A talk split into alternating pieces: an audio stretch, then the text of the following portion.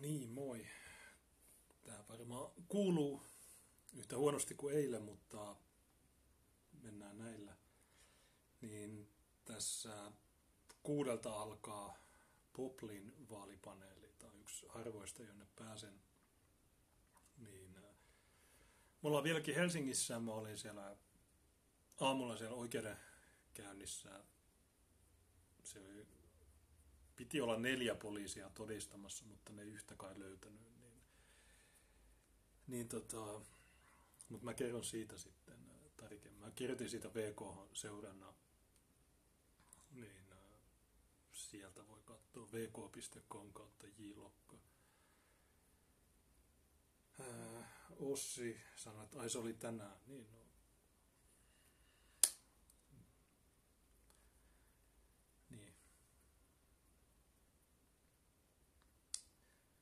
no, tota, pitäisi liittyä tuohon noiden Teams-kokoukseen varttia vaille.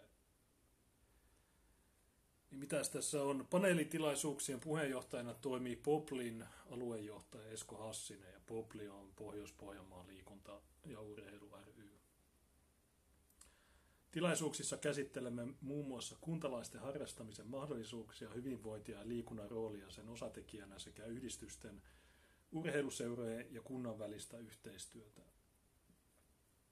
Ja tämä Oulun paneeli on ilmoittautunut, en tiedä, onko mä, no tämä on julkinen nettisivu, popli.fi, niin mä luen sitä, niin luulisin, että tämä on julkista tietoa eikä maalittamista, mutta demareista siellä on Joni Meriläinen, ei mitään tietoa kukaan. Se on vasemmistosta Ville Luotola, Kokoomuksesta Johanna Ojala-Kinnunen, en tiedä, vihreästä Paula Himanen, no tämä on se yksi, joka silloin vastusti sitä Pateniemen sahaa kaavamuutosta. Sitten kristillisistä Olli-Pekka Vallin, toinen tuttu tyyppi, mukava tyyppi. Keskustasta Jaakko Määttä, ei mitään tietoa. Persuista Pekka Hetta, tuon mä tiedän, mutta en mä tiedä, aina ulisee rasismista ja tämmöisistä mitättömistä asioista. Ja sitten Asylistä Juneslokka, niin mä oon laittanut ton link, itse asiassa mä voin laittaa ton linkin tonne chattiin.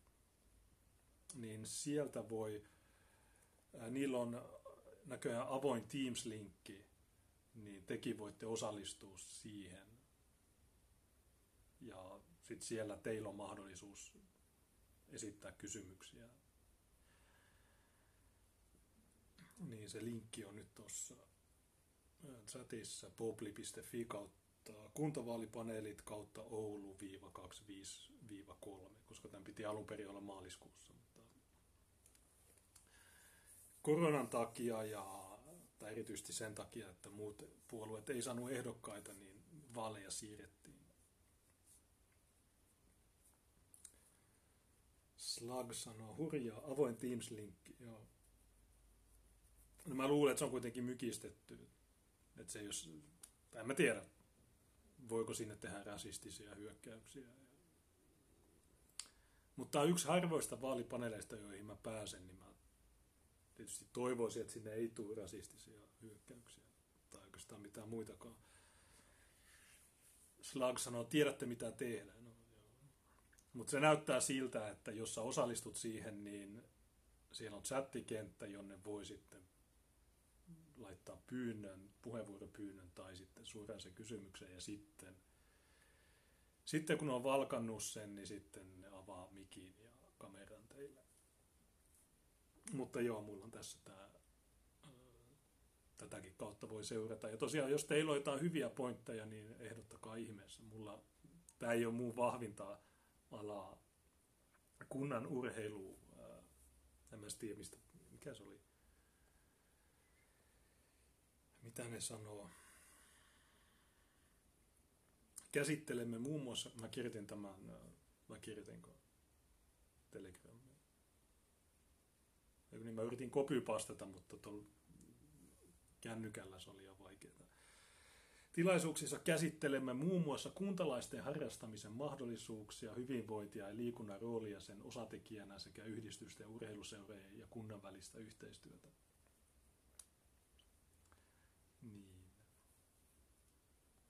No, mulla tuohon jotain, jotain hotteikkeja, mutta tosiaan, jos teillä on hyviä pointteja, niin mulla, mulla on toi Tiina läppäri, jolla mä liityn siihen niiden Teams-kokoukseen, ja sitten sylissä mulla on tämä oma, jossa on tämä Restream chatti, niin mä näen, mä näen kaikista, kaikilta alustoilta näen nuo kommentit. Delive, Trovo, Periscope, VK.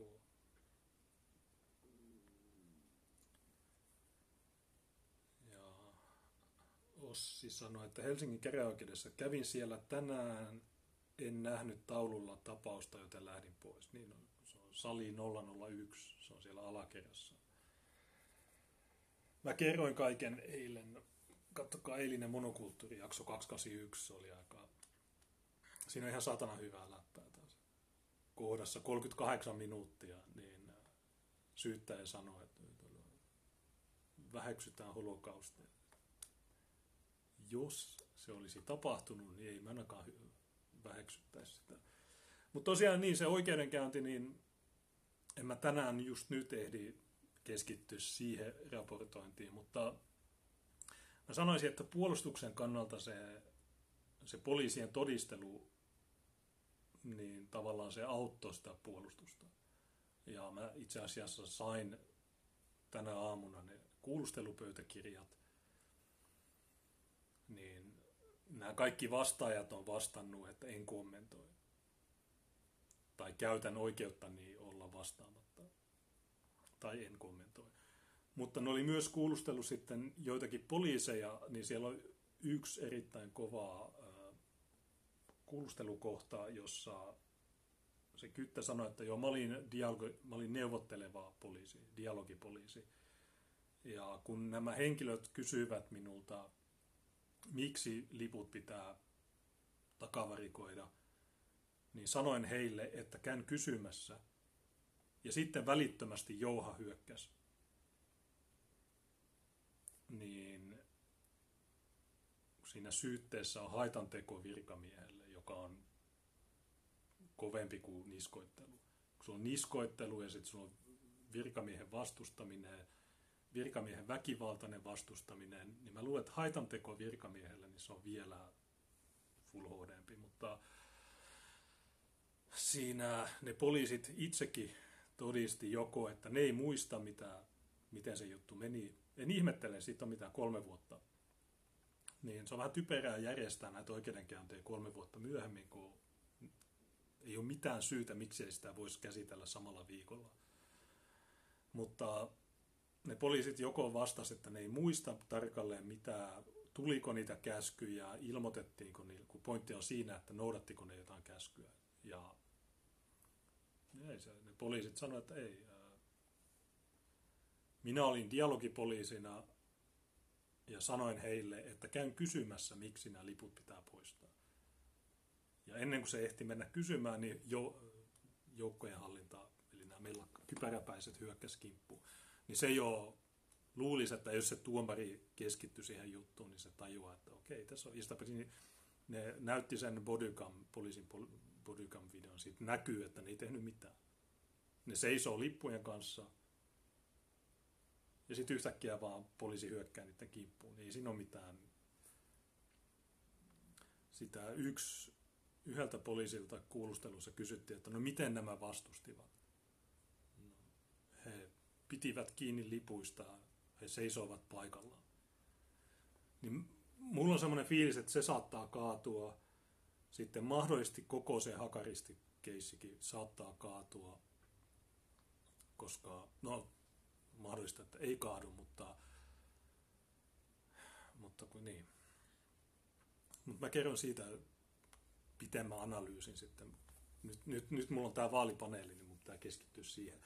Ja ainoa juttu, joka saattaa mennä läpi, on se Merilahden koulun puhe.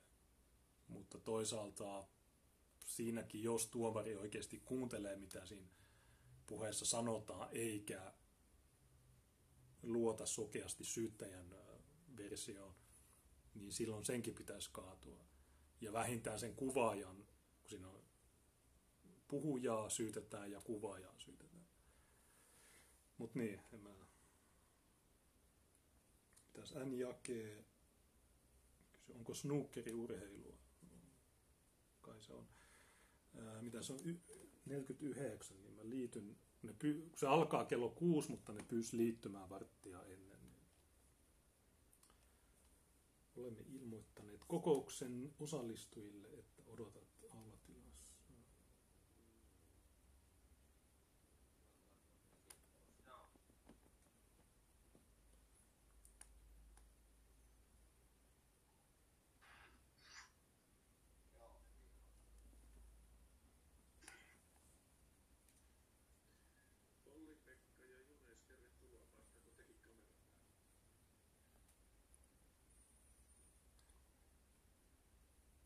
Joo, päivää. Kuuluuko?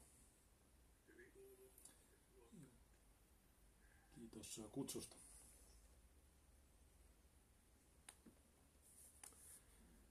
Okei, toi toimii hyvin. Tuossa mun... Tuossa...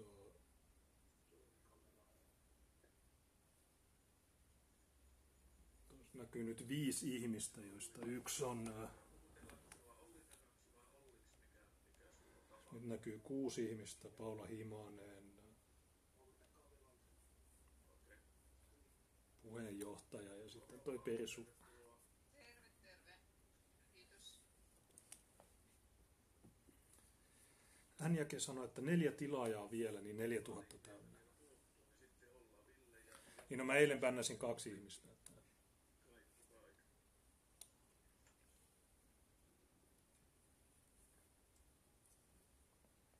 Mutta kun se on aina sitä samaa ulinaa, että ei kuulu ja niin kaksi tai kolme saatoin bännätä. Niin mun mielestä, en mä tiedä, välillä joskus vaan, en mä tiedä, mä jaksaa. En mä tiedä, onko ne vitsejä, onko ne meidän tyyppejä vai onko ne... Mutta joskus tuntuu siltä, että, että se on, se on vaan häirintää. Ruoska sanoi, että Kalle Aaltonen Pro Lahti Ylen tentissä 18.35. Miten se on päässyt sinne? Me ei ole päästy. Oikeasti nämä vitun vaalipaneelit, niin Joo, mä olin täällä, kiitoksia. Kuulinkin, että, on, että Johanna ja Ville vielä paikalle, että olin, olin jo siinä vaiheessa täällä, mutta en pystynyt eh, näyttäytymään eikä kommentoimaan mitään. Joo, ja sulla lukee tuossa ruudussa Johanna kautta LSTS, eli ei, Joo, ei, sä tunnistanut välttämättä. että olit joku muu Johanna. Kyllä. Mä katsoin, jos mä pystyn muokkaamaan. Se on mun yrityksen nimellä, kun mä niin paljon yrityksen juttuja häärään tällä, niin se ihan johtuu siitä. Ootapas mä katon.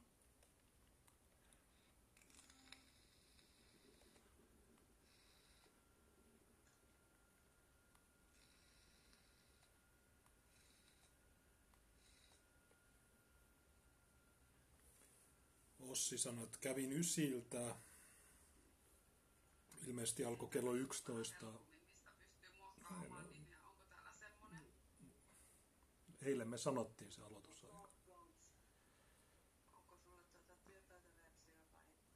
Ja me sanottiin, että se on siitä vasemmalle. Ja siellä on myös, niiltä vartijoilta voi kysyä, missä on sali 001. Pitää mennä hissillä alakertaa kellariin.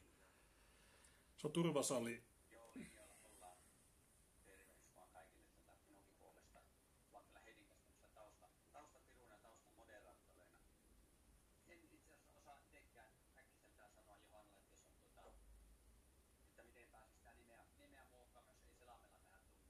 Mutta hei, nyt kun on kaikki paikalla, niin voisin sanoa melkein semmoisen, että jos, jos osa tässä tiimistä on, jos alkaa tekniikka kökkiä, niin saattaa olla helpotus se, että käy hetkeksi ulkopuolella tulee takaisin.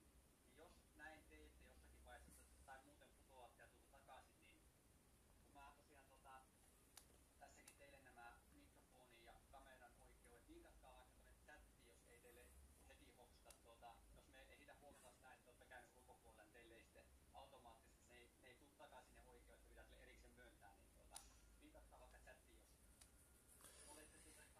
näkyy.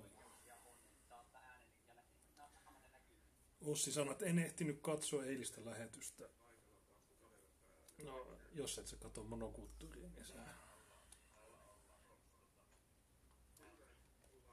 ollaan kaikki panelistit on paikalla ja, ja tuota, tuossa kun kuudelta aloitellaan, niin pienen johdannon jälkeen mä annan teille jokaiselle maksimissaan kolmen minuutin puheenvuoron, jossa pyydän teitä lyhyesti esittelemään itsenne ja kertomaan oman ja tuota tausta, taustaryhmänne tuolta keskeisestä tavoitteesta tulevalle valtuustokaudelle, miten oululaisten asukkaiden hyvinvointia ja liikunnallista elämäntapaa Tavoitteet. kehistetään. Tämmöisellä pienellä kysymyksellä aloitetaan, joka, jonka, joka tuota, sitten tältä määrälle vuorotellen jokaiselle ja sen jälkeen edetään muihin asioihin, jo- johon sitten mennään periaatteella, että sitä keltaista käpälää ylös jaetaan sen mukaan.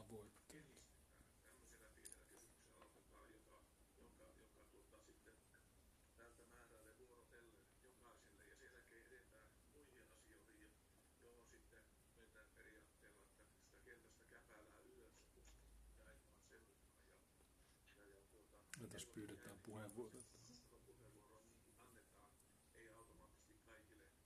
Niin tosiaan, jos te haluatte osallistua tuohon, niin toi popli.fi-linkki, jonka mä laitoin, ja urheilun teema tämä ilta, tämä parituntinen tässä vietin.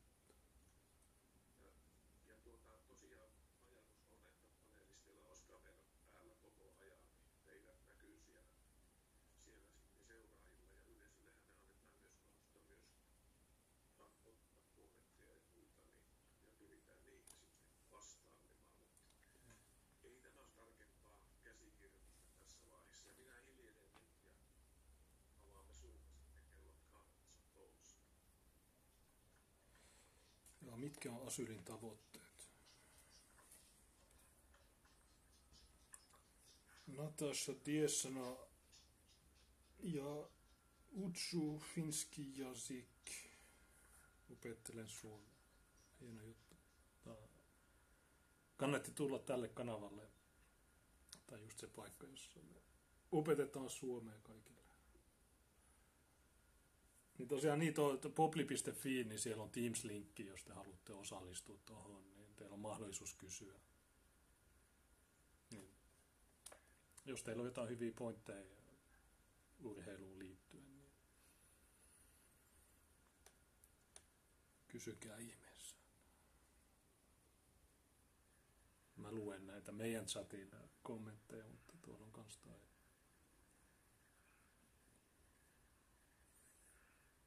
Nämä on hyvin nämä, nämä etäkokoukset oikeasti. Muuten mun pitäisi nyt olla Oulussa.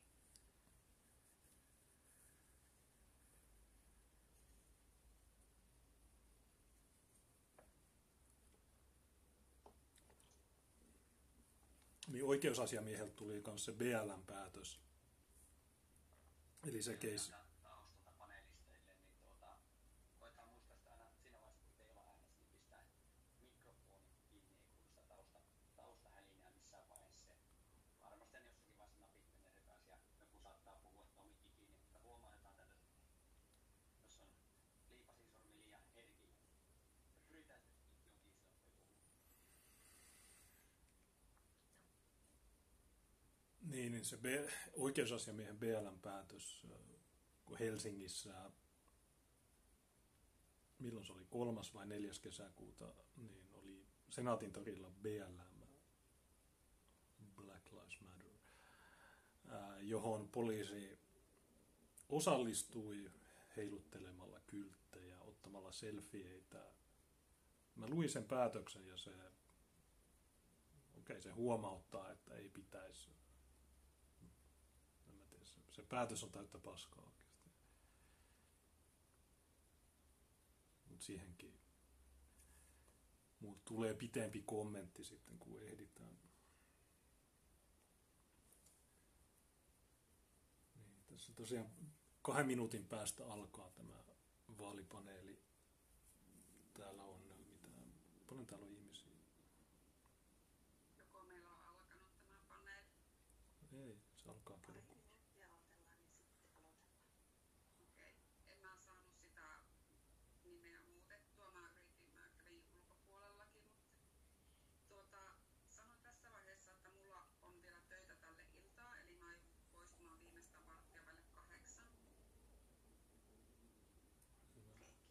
poistui jo nyt. Jo kahdeksan panelistia tässä.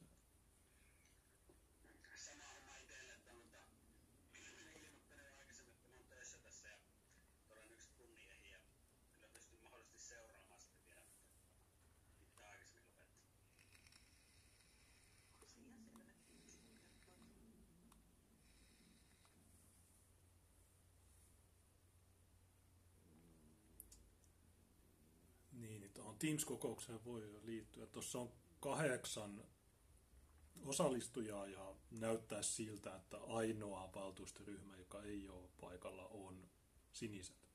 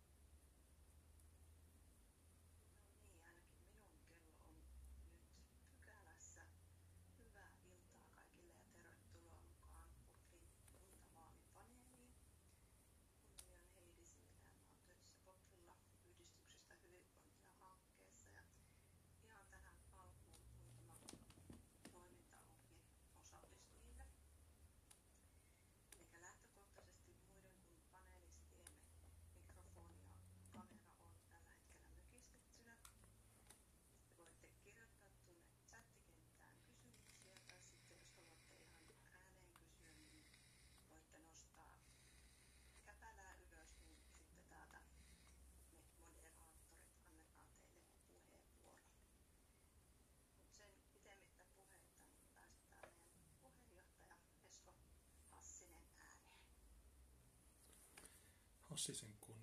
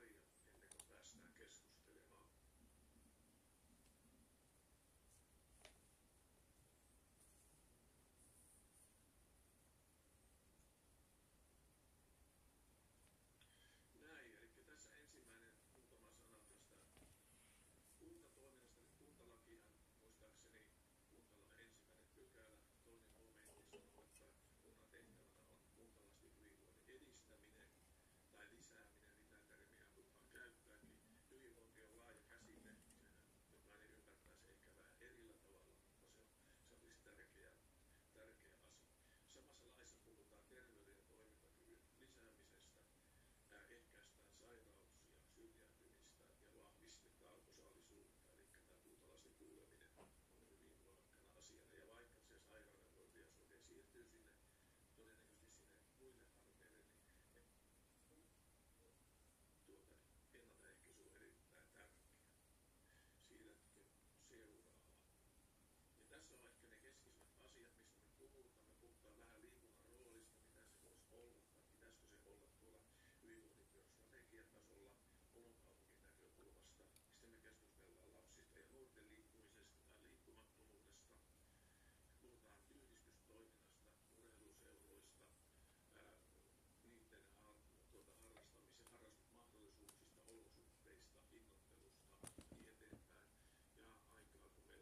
vaan me puhumme myös sitten ikäihmisten liikkumisesta.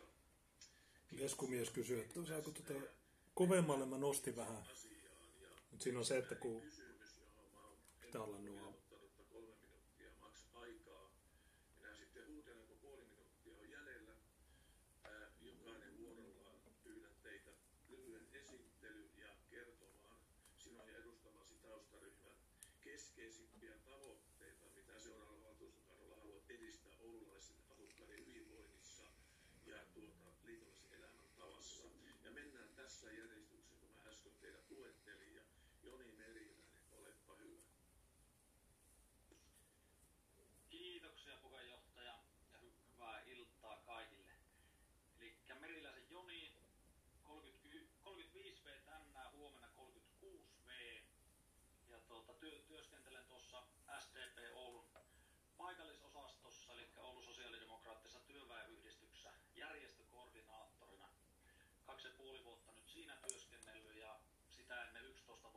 niin mä pidin sen matalana, että,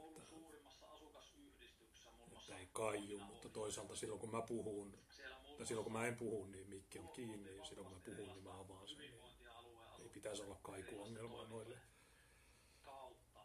Mulla itsellä on urheilutausta tuolta pesäpallon puolelta, mitä tuli parikymmentä vuotta pelattua muun, muun muassa Oulun Lipossa ja Kempeleen Kirissä tässä lähialueella. Nykyään enemmän menee sitten tuolla Höntsäpuolella muun muassa tuo Määtän Jaakon kanssa taistellessa. Välillä vastapuolella ja välillä, välillä samalla puolella. Po- Politiikasta lyhyesti sen verran itsestä. Nämä on kolmannet kuntavaalit nyt, mihin osallistun ja niin, sano, niin sanotusti tosi tarkoituksella nyt ensimmäinen kerta, että on, on niin kuin todelliset tavoitteet, mihin, mihin pyritään. Ja tuota, tällä hetkellä on tuolla käräjäoikeuden lautamiehenä sekä joukkoliikennejaoston jäsenenä. Tuosta meidän ryhmä, eli SDPn tavoitteesta tulevalle valtuustokaudelle, niin toki, toki ohjelma on laaja, mutta sieltä jos mu- muutama nosto hyvinvointiin liittyen, niin tietenkin keskiössä pitää olla hyvinvoivat, hyvinvoivat kuntalaiset, hyvinvoiva henkilöstö, ja si- siihen kytkeytyy luonnollisesti liikunta- ja harrastusmahdollisuudet hyvin, hyvinkin läheisesti, jotka luo sitä hyvinvointia meille. Ja alu- alueellisesti meillä on erilaisia asuinalueita, niin lä- lähdetään siitä, että niin kuin suur- suuralueelta tulisi löytyä erilaisia ulkoliikuntapaikkoja ja lähi- lähiluontoreittejä ja niin edelleen. Eli edistetään vahvasti kaikkien oululaisten, erityisesti lasten ja nuorten harrastusmahdollisuuksia ja pidetään niistä nyky- kiinni, mitä Oulussa jo on. Ja ke- kehitetään ja ylläpidetään laajasti myös näitä erilaisia ulkoilureittejä, mitä Oulussa on, että niillä on varsinkin nyt korona-aikaan niin näyttäytynyt kyllä valtava hyvinvoinnin merkitys. Mutta tässä puheenjohtaja tiivisti. Kiitos. Kiitoksia Joni, oikein hyviä. 15 sekuntia jää aikaakin erinomaisen hyvin. Eli mä nostan sormeen ylös, se tarkoittaa, että puoli minuuttia teillä on sitten aikaa vielä jäljellä. Mennään eteenpäin. Ville Luotola, ole hyvä. Kiitoksia, kiitoksia. Tosiaan Luotola Ville, 32-vuotias urheiluseuran työntekijä Oulusta, No kaikki jotain. välissä opiskelemassa Rova, Rovaniemellä ja tullut takaisin, tu- tullut takaisin sitten näihin urheiluseuran hommiin. Nykyinen nimike on henkilöstö- ja talousjohtaja Tervarit junioreissa ja meillä on nyt kohta parikymmentä työntekijää siinä ja, ja vapaaehtoiset päällä. Ja tavoite on tehdä siitä niin kuin hyvä työpaikka urheiluseurapuolella. että Se on aika perinteistä, perinteistä, että urheiluseurat palkkaa ensimmäisen työntekijän ja sen jälkeen alkaakin alamäki siinä, että tota, mennään, mennään, että kaikki hommat tulee sen yhden kontolle. Koitetaan rakentaa semmoinen urheiluseura, missä olisi enemmän ylläpidettyä parhaana, parhaana mahdollisena. Sitten mitä me tehdään, tota, Oulun, Oulun puolesta, niin toi vasemmiston kuntavaaliohjelma Oulussa on itse asiassa liikunnan kannalta erinomainen. Ja, ja siellä on nämä niin kuin tärkeimmät maksuttomat vuorot alle 18-vuotiaille. Siellä on ö, pyöräily, kevyt, kevyt liikkuminen, niin sanotusti kävely, kävely ja julkinen liikenne sitten mukana.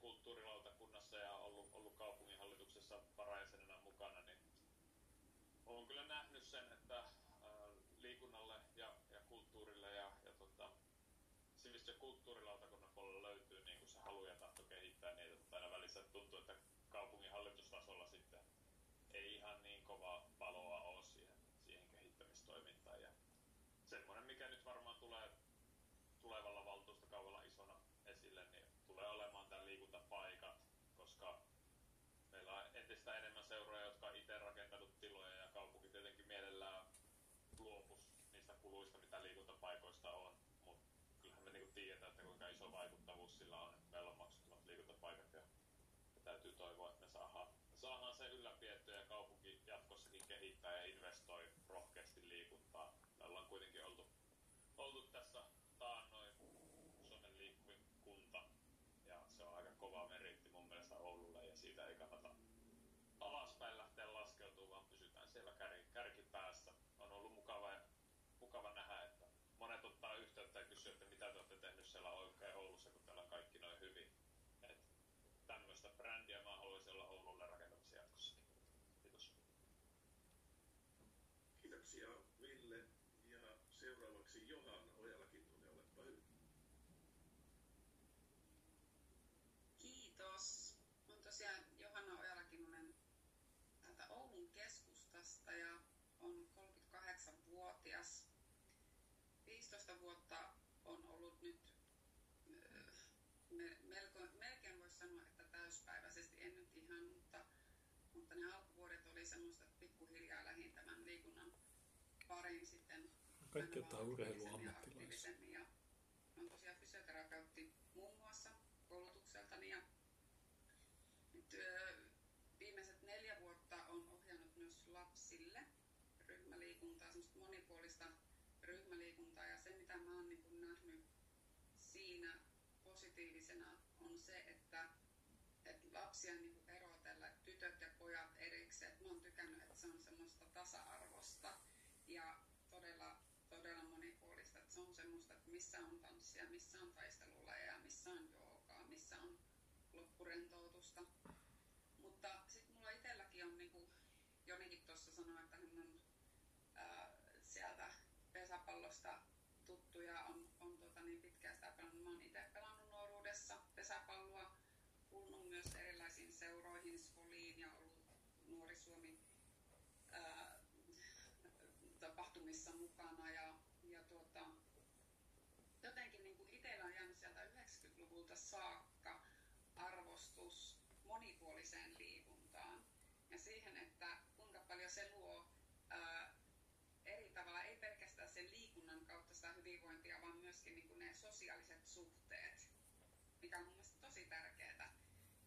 Ja varsinkin tänä päivänä, kun lapset on aika paljon ää, erilaisten päätteiden äärellä, on älypuhelimia, on pädejä ja on tietokoneita. Toisaalta nämä tulee myös sieltä koulunkäynnin vuoksi vahvasti siihen arkeen, mutta että pysyisi se aktiivinen elämänote. Ja kyllähän se lähtee hyvin usealla myös niistä aktiivista aikuisista, että et kuinka me voitaisiin sitten aikuisina, naapureina, koulussa, mm, seuroina saada ne lapset sitten liikkumaan. Ja juurikin tämä, että kyllä mun mielestä jokaisen kunnan pitäisi ainakin tietylle ikäryhmälle siinä vaiheessa, kun lapsi on aktiivisimmillaan, niin tarjota se joku ö, ilmainen harrastusmahdollisuus.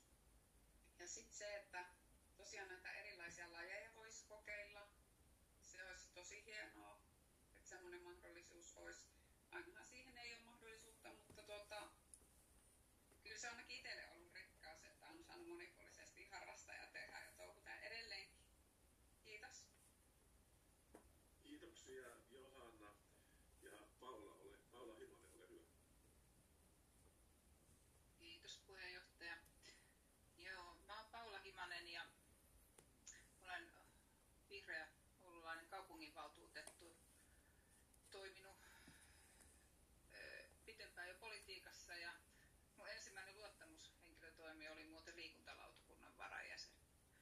Se oli silloin vielä sitä hyvää aikaa, kun liikuntalautakunta oli olemassa. Nykyisinhän sitä ei ole. Minulle tämä liikunta on ihan elämäntapa.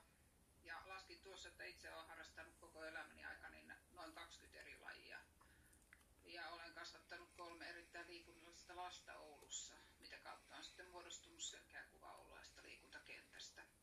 Ja sitä haluan olla edelleen kehittämässä. On hienoa olla täälläkin keskustelemassa näistä asioista. Vihreät haluavat edistää liikunnan yhdenvertaisia mahdollisuuksia kaikille kuntalaisille vauvasta vaariin ja matalan kynnyksen ilmaisia liikuntapaikkoja. Ja nehän ovat yleensä lähiliikuntapaikkoja, kuten ulkoilureitit, vaellusreitit, ulkokuntosalit ja yleensä mahdollisuus nauttia luonnosta. Meillä on hieno, tämä, vuoden, tämä vuosi alkoi älyttömän hienosti, kun me saatiin Sangijoen metsä käyttöön Oneen säätiön avustuksella ja Sanginjokea tullaan nyt sitten suojelemaan upeana luontopaikkana, joka mahdollistaa myös tämän vaelluksen ja, ja esimerkiksi maastopyöräilyn siellä. Mä oon tehnyt, kun mä oon kaupungin valtuutettu, niin mä oon tehnyt kuluvana kautena kolme valtuustoaloitetta liittyen oululaisen liikuntapaikkarakentamiseen. Patenimme ulkoilureitti, Rajakunnan ulkoliikuntapuisto ja pitkospuiden rakentaminen tuonne Letoniemeen. Ja nämä on kaikki sellaisia vihreän liikuntapolitiikan mukaisia, mukaisia asioita. Ja tämä talviunnin suosihan on Oulussa valtava. Ja kaikki tietää, että Oulun energiapatolukut ei au, auennut oikealla tavalla, niin siellähän sitten lähti Tuiran laituri liikkeelle ja nyt on ollut mahtava saada se kuntoon. Olen pyrkinyt siinäkin olemaan vaikuttamassa. Mutta sitten yleisellä tasolla, jos ajatellaan tätä liikuntaa, että miten Oulussa pitäisi tätä liikuntatarjontaa ö, kehittää, niin nostan myös tämän liikuntatarjonnan monipuolisuuden ja sitten sen, että se on yhdenvertaista ja tasa-arvoista mahdollisimman hyvin. Ja juuri nämä lähiliikuntapaikat, ulkokuntosalit ja kimmopohjaiset hakkella päällystetty ulkoreitit on mun mielestä todella hyviä vaihtoehtoja. Niitä pitäisi saada lisää. Ja sitten yksi iso haave mulla on ollut pitkään, kun meillä on Raatti ja meillä on Maikkula, mutta pohjoisissa kaupunginosissa ei ole yhtään kunnollista kilpailutason täyttävää yleisurheilukenttää, niin tästä on haaveillut pitkään ja tätä on myös esitellyt. Olisikohan ne tässä? Onko mulla aikaa vielä? Mä voin kertoa kuinka paljon vaan. Kiitoksia. Neljä sekuntia on aikaa. Neljä sekuntia, se on hyvä lopettaa siihen. Kiitos. Hyvä. Kiitoksia Paula. Ja seuraavaksi Olli-Pekka Valli, ole hyvä. Joo, no iltaa ja tota, tämä on itse viisi, viisivuotias liiketyöntekijä ja tällä hetkellä usean paljon tavannut. Nyt on sitten KDn edustajana näissä vaaleissa ja ää, KD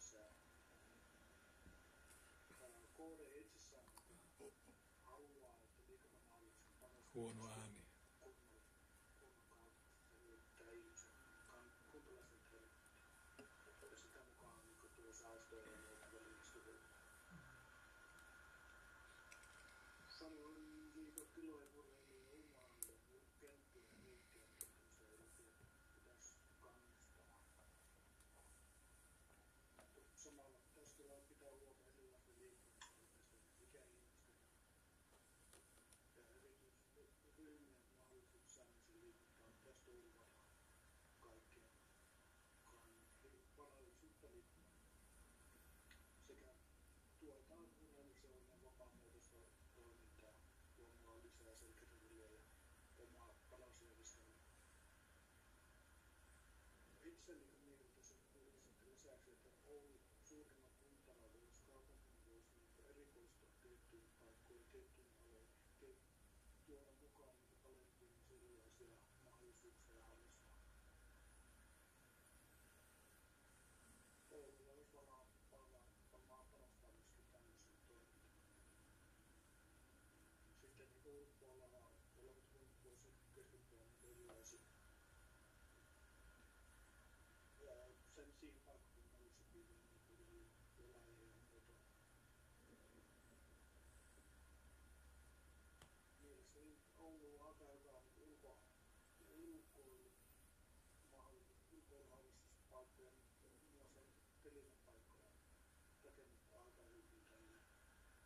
tässä Pirkin puolella on aika hyvä tämmöinen ulkona oleva pönttisali. Pönttis, pönttisali, missä voi onnistaa niin kuin ympäri vuorokauden, ympäri.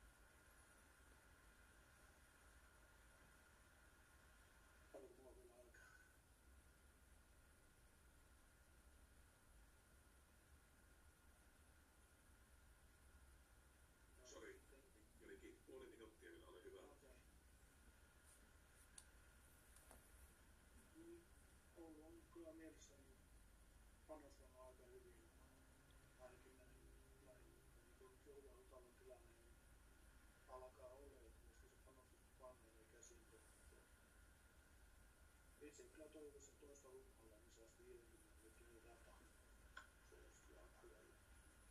Koska se on vähintäänkin se rata kaksi runkolle käytäisiin. Kiitoksia Olli-Pekka ja seuraavaksi Jaakko Määttä, ole hyvä.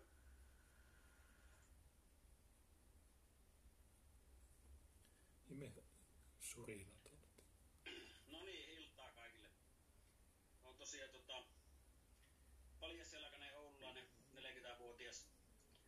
Ja tässä tota, ää, tällä hetkellä on nyt ollut kaksi ja puoli kuukautta päihde- ja ongelmanuorten parissa tehnyt töitä. Sitä ennen 12 vuotta tuolla vammaisten parissa ja yhteensä hoitoalalla yli 20 vuotta. Ja siellä liikuttanut monia erilaisia ryhmiä, järjestänyt kilpailuja ja kaiken näköisiä juttuja. Sama homma nyt sitten täällä parista yrittänyt saada niitä liikkuu mahdollisimman monipuolisesti. Ja siviilissä sitten pyöritään tämmöistä matalan kynnyksen urheiluseuraa. Meillä on kahdeksan lajia aikuisille ja kolmen lajia junioreille. Ja tosiaan Meriläisen Jonikin on siellä käynyt tolskaamassa ja tota, se, siellä on tota noin niin, mukava ollut puhua, että mä oon 14-vuotiaana sen aikana perustanut ja varmaan aika moni oululainen on käymään siellä mukana touhuamassa. Ja tosiaan tässä nyt ollaan justiinsa puolen tunnin sisään lähdetään näiden meidän nuorten kanssa niin Jonin leipälaji pesäpalloa pelaamaan tuonne luvattu, että tänään, tänään on tota matsit, niin saanut hyvin näitäkin liikkumaan täällä. Ja mitä tulee tuohon politiikkaan, niin ensimmäistä kertaa on Eholla näissä kuntavaaleissa kaksi kertaa aikaisemminkin on kyselty, mutta ei ole vielä ollut sen aika, mutta nyt, nyt pääsin lähteä mukaan ja tosi mielenkiintoista. Ja ennen kaikkea oli hienoa, että pääsi tähänkin mukaan, kun liikunta on tärkeä osa itselle elämää ja, ja tota, keskustan arvot sillä että tuossa, että eli-ikäinen liikkuminen niin kuin lapsista sinne vanhuksiin ja sitten tämmöisten urheiluseurojen ja matalan kynnyksen toiminnan tukeminen, niin se sopii myös hyvin omiin juttuihin ja arvoihin. Ja, ja tuohon pitää ottaa kiinni, mitä tuo Olli sanoi tuossa, niin itse ihan samaa mieltä kovana uimarana, että hyvä olisi, jos saataisiin tuota, tuohon Linnanmaalle esimerkiksi niin vielä yksi halli lisää. Mutta ei mitään. Mielenkiinnolla jää seuraa. Toivottavasti ei vielä ottaa kantaakin. Kiitos. Kiitoksia Jaakko ja seuraavaksi Pekka Hetta, olepa hyvä. Mä oon kai tämän jälkeen. No niin, Tää on persu. morjesta vaan kaikille. Tämä on Pekka ja 44-vuotias veturin kuljettajana. Olen varavaltuutettuna ja tarkastuslautakunnan jäsenenä toimin. Ja tuota,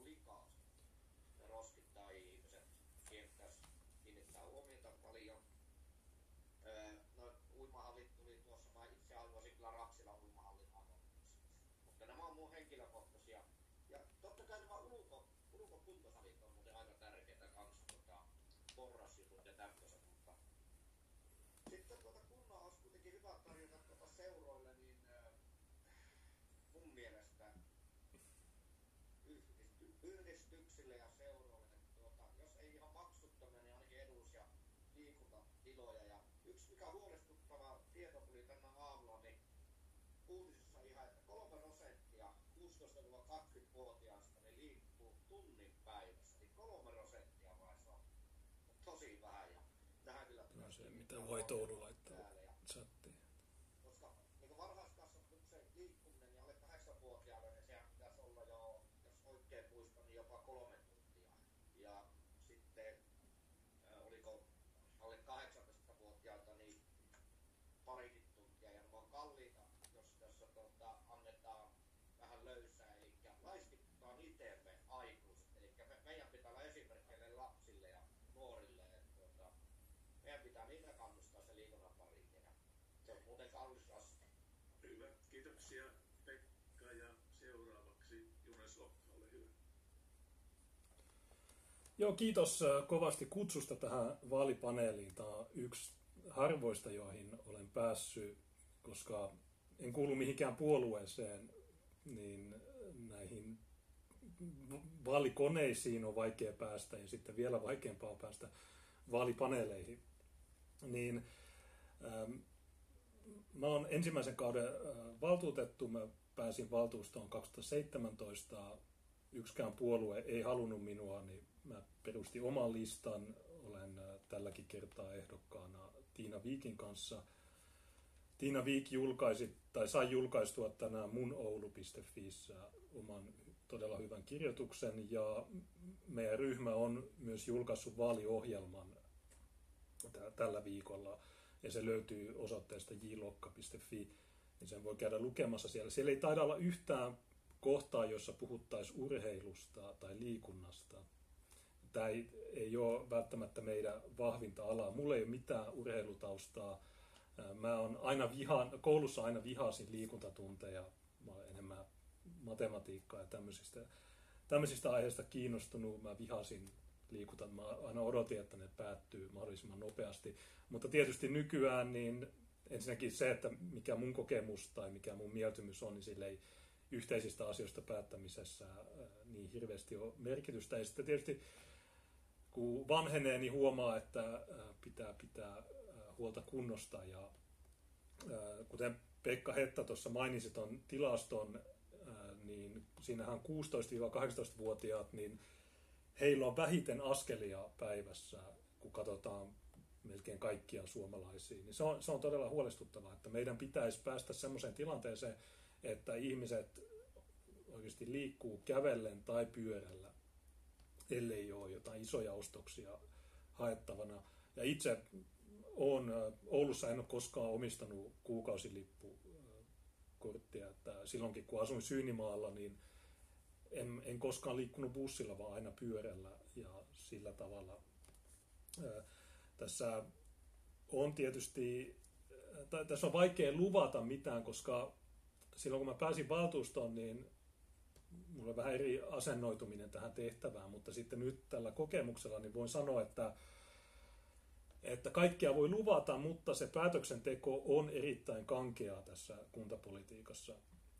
Niin se on hyvin, hyvin vaikea edistää asioita, mutta jos mietitään näköjään 30 sekuntia aikaa, niin jos mietitään vaikka sitä, että tämä kaupunki käytti melkein 6 miljoonaa euroa kaupunkipyöriä, joita kukaan ei halua, ja samaan aikaan tämmöiset pienet hankkeet, kuten joku metsäpolku tai joku luistirata, niin niihin ei sitten millään irtoa rahaa. Ja tämä on ehkä iso ongelma tässäkin kaupungissa. Mutta joo, kiitos. Kiitoksia Junes ja erinomaisen mielenkiintoisia puheenvuoroja. Käymään. loppu. Mulla olisi ollut miljoona. Teitä, teitä lähellä. Puhutaan vähän liikkumisesta tai liikkumattomuudesta. No oliko toi hyvä aloitus? Jonkun tutkimuksen mukaan suomalaisesta, suomalaiset valveillaoloajastaan lähes 80 prosenttia ovat paikalla. Istuen, maaten tai seisten valveillaoloajasta. Ja, ja, ja tuota, se on tietysti äärimmäisen iso, iso määrä. Me kaikki tiedetään se, että liikunta on terveellistä, se parantaa terveyttä, se pitää hyvää kuntoa ja niin eteenpäin.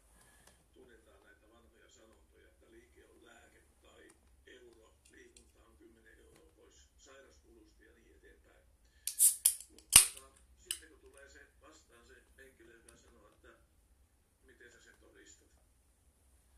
Aina ennaltaehkäisevä toiminta, oli se sitten mitä tahansa, sen toteen näyttäminen on aina vähän vaativampaa, haasteellisempaa, ehkä jossain tapauksessa jopa, jopa mahdotontakin. Mutta yksi tutkimus on tehty, tai varmaan useampikin, mutta yksi ehkä isoin tuossa noin vajaa kaksi vuotta sitten edellisen hallituksen toimeksiannosta, niin Jyväskylän yliopisto ja UKK-instituutti ja muutamat muut johtavat asiantuntijat selvittivät Suomessa tätä liikkumattomuutta ja ennen kaikkea sen taloudellista näkökulmaa, tätä liikkumattomuuden hintaa. Ja siihen arvioitiin erilaisia asioita. Se toleranssi siinä liikkumattomuuden hinnassa on, on kohtuu iso, mitä siihen sitten laskeekin, mutta summat on hirveitä. Sieltä otetaan joku välistä luku, mitä minä olen käyttänyt omissa jutuissa tai kirjoituksissa ja sitä verrataan Ouluun, niin se tarkoittaa sitä, että Oulun kokoisessa kaupungissa se liikkumattomuus maksaa, maksaa 200 miljoonaa euroa vuodessa. 200 miljoonaa euroa vuodessa. Hirviä summa rahaa. Jos me halutaan katsoa sitä tuota, tutkimuksen ihan sitä niin siltikin me puhutaan Oulun kokoisessa kaupungissa pitkälle yli 100 miljoonaa euron summista. Eikä jos me samaan aikaan keskustellaan siitä, että onko meillä rahaa rakentaa joku X, X paikka, joka maksaa jotakin, niin samaan aikaan nämä summat on tietenkin, totta kai nämä on laskennallisia, minä kaikki sen myönnetään ja tiedetään, mutta jotakin on olemassa. Kuntamaailmassa keskeisin asiapaperi ehkä on kuntastrategia, mikä monesti päivitetään valtuustokausittain. Ja, ja tuota, kävin sitä vähän tänään vilkailemassa Oulun kohdalta, Oulun kohdalta ja tuota, siellähän puhutaan elinvoimaisesta Oulusta, vetovoimaisesta Oulusta ja pitovoimaisesta Oulusta. Ja se pitovoimaisen Oulun alta löytyy, löytyy sellainen kohta, kun kannustamme aktiiviseen ja liikunnalliseen elämäntapaan ihmisiä. Mä teen teille kysymyksen, johon toivon vastausta sillä keltaisella käpälällä, jos olette samaa mieltä. Pitäisikö teidän mielestä tuleva kunta kaupunkistrategia, kun päivitetään, liikunnan rooli nostaa sitä selvästi isompaa kuin se on tänä päivänä? Jos olette sitä mieltä, että kyllä, niin käpälä ylös. Jos olette sitä mieltä, niin ei, niin älkää nosta. No sama se nostaa. yllättävän samaa mieltä ollaan kaikki. Ja tähän mä annan pari puheenvuoroa.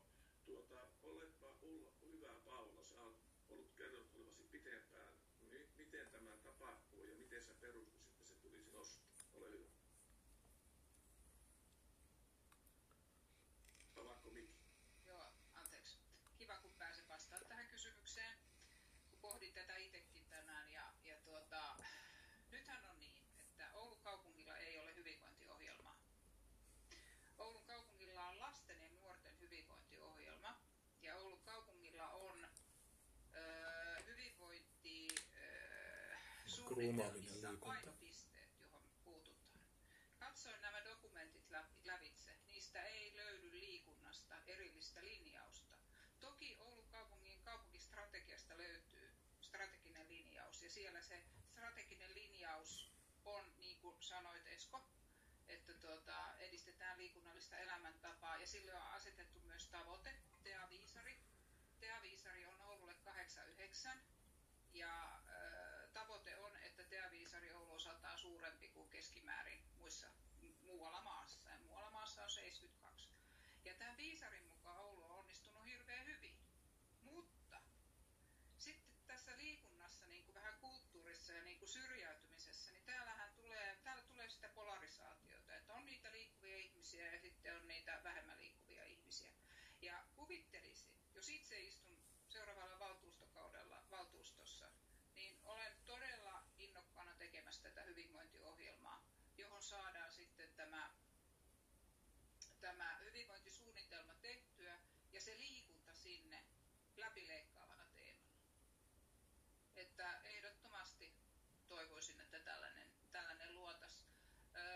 Oulussa lasten ja nuorten liikuntaa tällä hetkellä, siitä on linjaus ja se löytyy tuolta sivistyslautakunnan puolelta, sieltä Oulun sivistysohjelmasta. Ja siellä on linjaukset Oulu 2026 liikkuva kaupunki, jossa otetaan vahvasti ja selkeästi kantaa niin kuin lasten liikuntaa. Mutta esimerkiksi ikäihmisten ja työikäisten liikunnan osalta niin asiat on vähän niin kuin levällään. Ja, ja tota, niin ikäihmisille on tehty nyt ikääntymispoliittinen ohjelma, mutta on jossain roolissa. Mutta sellainen läpileikkaava asiakirja niin voisi olla paras niin, että voidaan toimia tavoitteellisesti. Että tällainen näen hirveän tilauksen. Kiitos. Kiitoksia Paula, että muistetaan kuitenkin se, että Oulussa on moni asia myös liikunnan näkökulmasta erinomaisen hyvin. Ei Oulua muuten olisi palkittu vuoden Suomen parhaimpana liikuntakuntana tässä pari vuotta sitten, että näinhän se on totta, mutta ainahan meillä on varaa parantaa. Ja Ville, ole hyvä. Sinun puoli.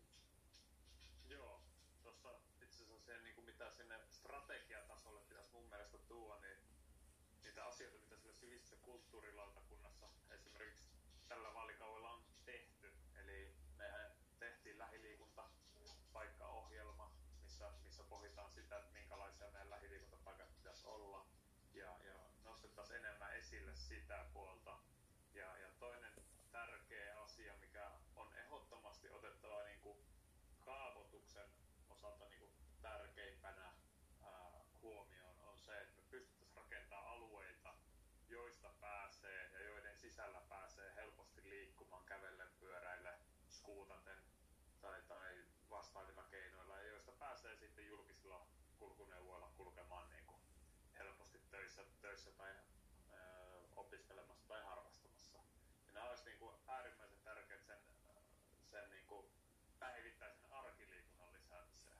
Et, et jokainen perhe, joka luopuu tietyllä tavalla, Oulussa ei voi puhua välttämättä siitä autottomuudesta, mutta semmoinen niin toisesta autosta luopuminen olisi mun mielestä niin kuin iso tavoite oululaisissa perheissä, jolloin päästäisiin niin kuin siihen, että ehkä mietittäisiin ne viiden kilometrin matkat pyöräiltäväksi ja, ja moni pyöräilee toki pitempiäkin matkoja, mutta semmoinen, että me saataisiin se vähän isommalle joukolle kuin 20 prosentille kul- kulkutaloutta osuudeksi tämä pyöräily ja sitten kävely, kävely vielä kasvamaan muuten.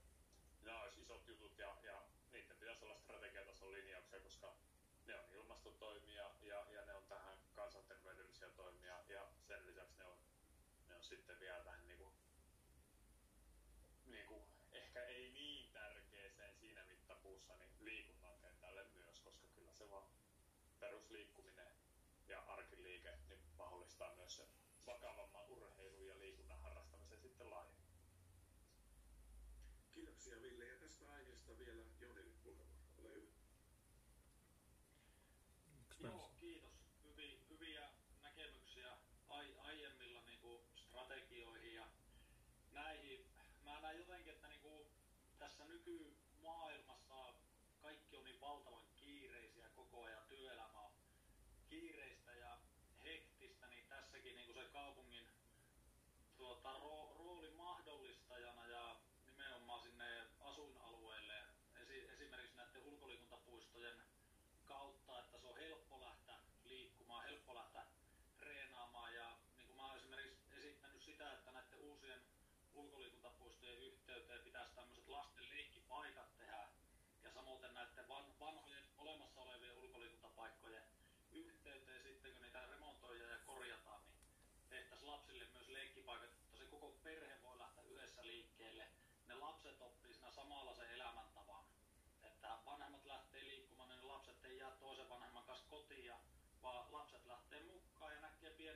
vanhemmat liikkeelle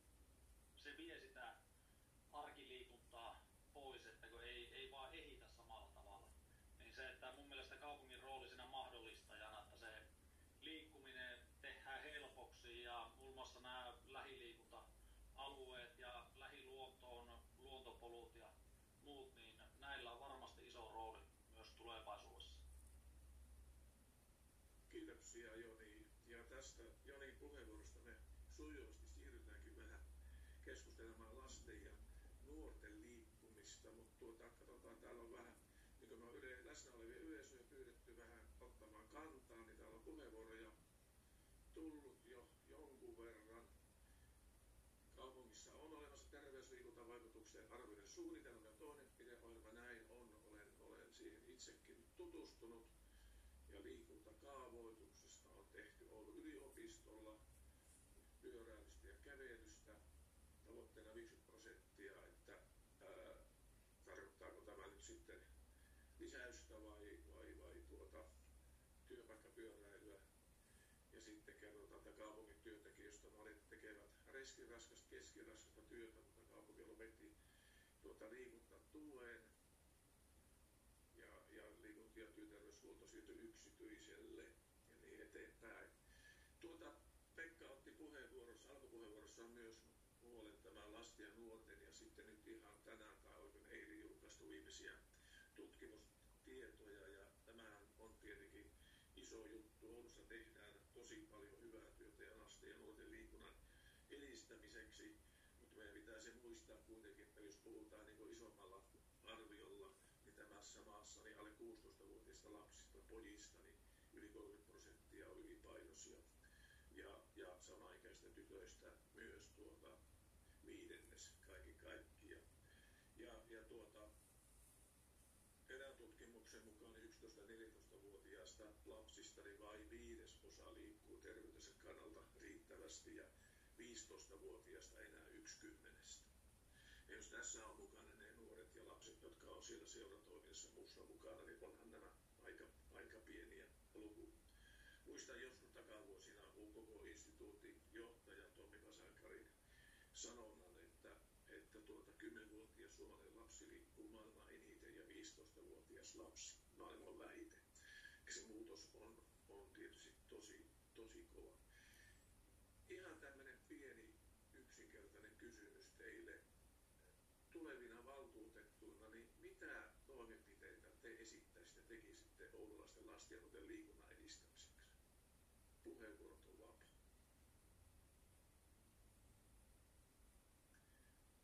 Junes, ole hyvä. Joo, kiitos. Tosiaan se luku, jonka mainitsit, 200 miljoonaa vuodessa Oululle, niin se on aika, aika hälyttävä. Tietysti mä en tarkalleen tiedä, miten ne laskelmat on tehty, mutta siihen pitäisi jollain tavalla saada muutos.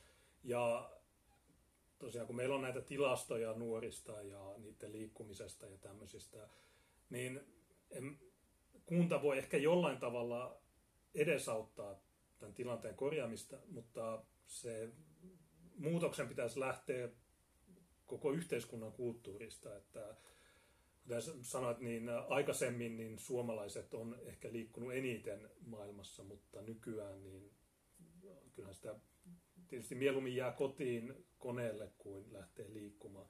Niin tämä on yksi juttu, mihin, mihin en tiedä voiko kunta vaikuttaa, mutta yhteiskunta, kulttuuri ja tämä yleinen ilmapiiri, niin se on semmoinen, joka vaikuttaa siihen, että halutaanko, että lapset, kun jos ne menee jonnekin harrastaa, niin käveleekö ne sinne, meneekö ne pyörällä vai viekö vanhemmat ne sinne autolla. Niin tässä tietysti pitäisi pyrkiä siihen, että ne kävelee sinne.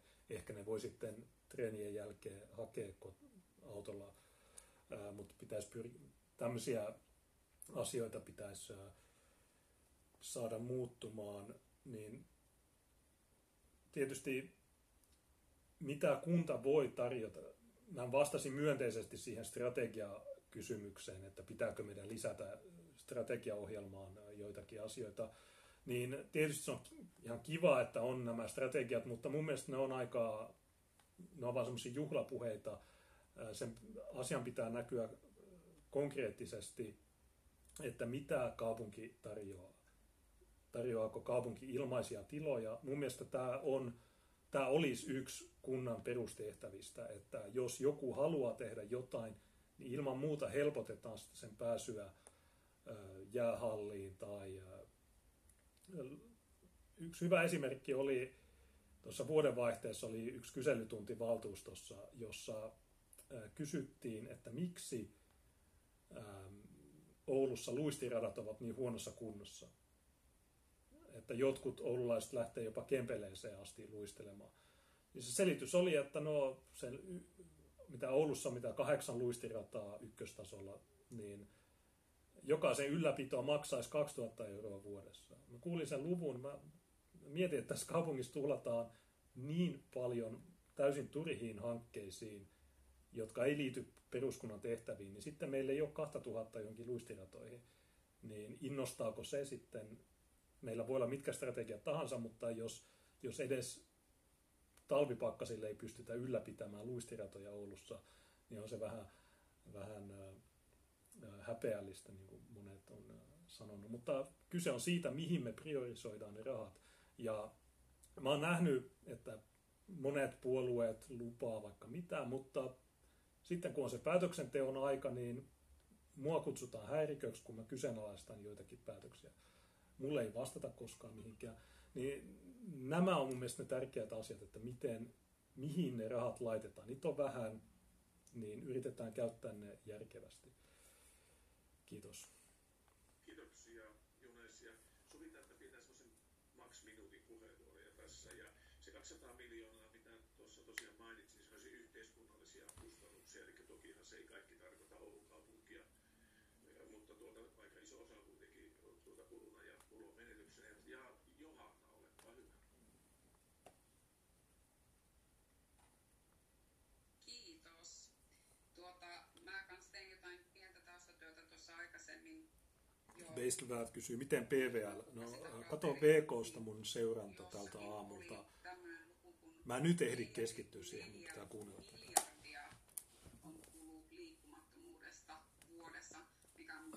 Tuun just takaisin. summa kaikkinensa. Puhutaan varmasti ihan Suomen tasolla eikä Oulun tasolla, mutta tuota,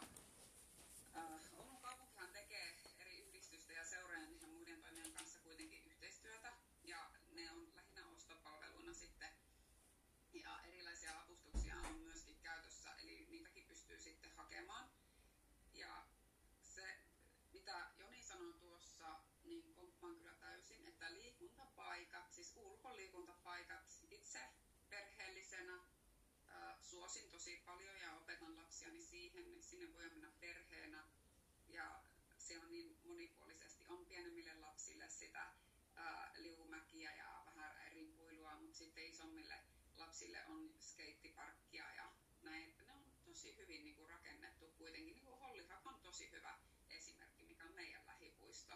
Siellä voi niin kuin aikuisetkin reenata.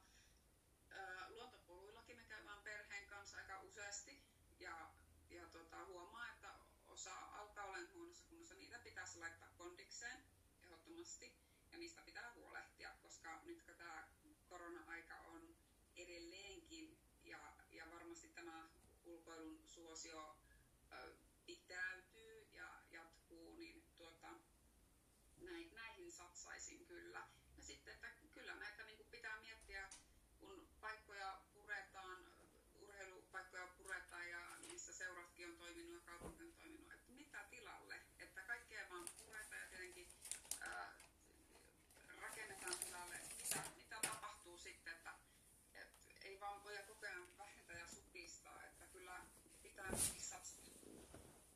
Tämmöistä mulla oli mielessä.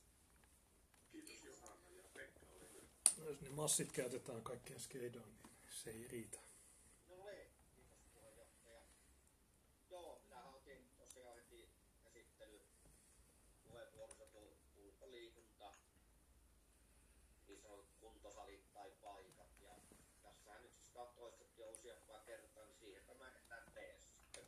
Tuota, Kuntosalit, eikö ne aika lailla yksityisiä? enemmän tuohon alle 18-vuotiaiden maksuttomaan urheilupaikkoihin, koska se ei ole itsestäänselvyys tässä, tässä kaupungissa, mutta se pitää pysyä siinä.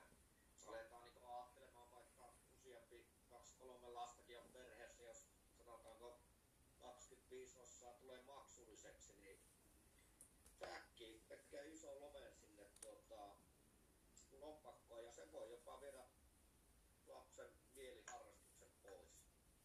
Eli kyllä, kyllä tuossa on yksi, joka on erittäin tärkeä, tärkeä pitää. Sitten tuota, menisin tuota, pikkasen laittaisin vanhemmillekin vastuuta tässä, että tuota, lasten ja nuorten kasvattaminen siihen urheiluun, niin se on tärkeä asia, että ei lapset välttämättä, siis ainakin itse, mä muistan, kun äiti oli koko ajan hiihtämällä tai jossakin, niin musta tuli sitten ensinnä hiihtäjä. Ja, mikä tätä ratkaa meni, että vähän, vähän omaa. Ja sitten vielä tuo, että kunnilta vaatii kovia panostuksia, että me saadaan tähän kaupunkiin uusia huippuurheilijoita ja siihen meidän pitää pyrkiä. Ei mulla tämä enempää. Kiitoksia Pekka ja ää, Olli-Pekka, ole hyvä. Joo, kiitoksia, että sain puheenvuoron. Mä läksin siitä niin liikkeelle. Surina ja vähän. Mutta tää on hyvä tyyppi. Lähettävä liikkeelle. Että kyllä siellä on li- liikunta niin siellä tapahtuu niin leikkeen muodossa ja sieltä kautta se kasvatus tässä liikkumisen lähtö. Aivan niin kuin tämä onnistus varmaan ala-asteella asti ihan aika hyvin, että ala-asteen opettajien opastuksia saataisiin MF voi sanoa, että se on hyvä, että tämä paneeli loppuu 20, niin Junes pääsee katsomaan Suomen lätkämatsia. sitten koulujen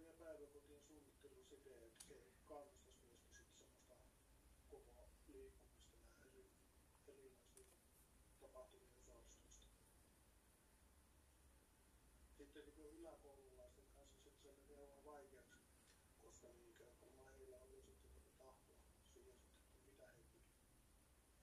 Mutta niin alakouluun asti voitaisiin lähteä opastuksiin opettajien ja ja opettajien opastuksiin.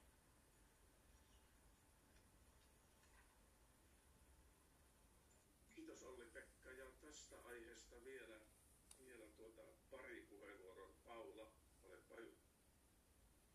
Kiitos puheenjohtaja. Samoilla linjoilla kuin Olli-Pekka, eli saa lähtee sieltä varhaiskasvatuksesta ja niinhän se on, että tämä liikkumattomuus on muihinkin. ylisukupolvista, eli jos vanhemmat ei liiku, niin lapset alaa. eivät liiku, eivät saa siihen sitten kovaa kipinää juuri kodin ulkopuolelta. Ja nyt kun meillä on tämä uusi varhaiskasvatuslaki, niin mä paan paljon toivoa siihen, että sieltä löytyy eväitä osoittaa lapsille sitä liikunnan riemua ja, ja niitä taitoja. Ja, ja olen ymmärtänyt, että nyt tarvitaan myös näitä liikunnan, liikuntaneuvoja tänne varhaiskasvatuksen White. Oulu.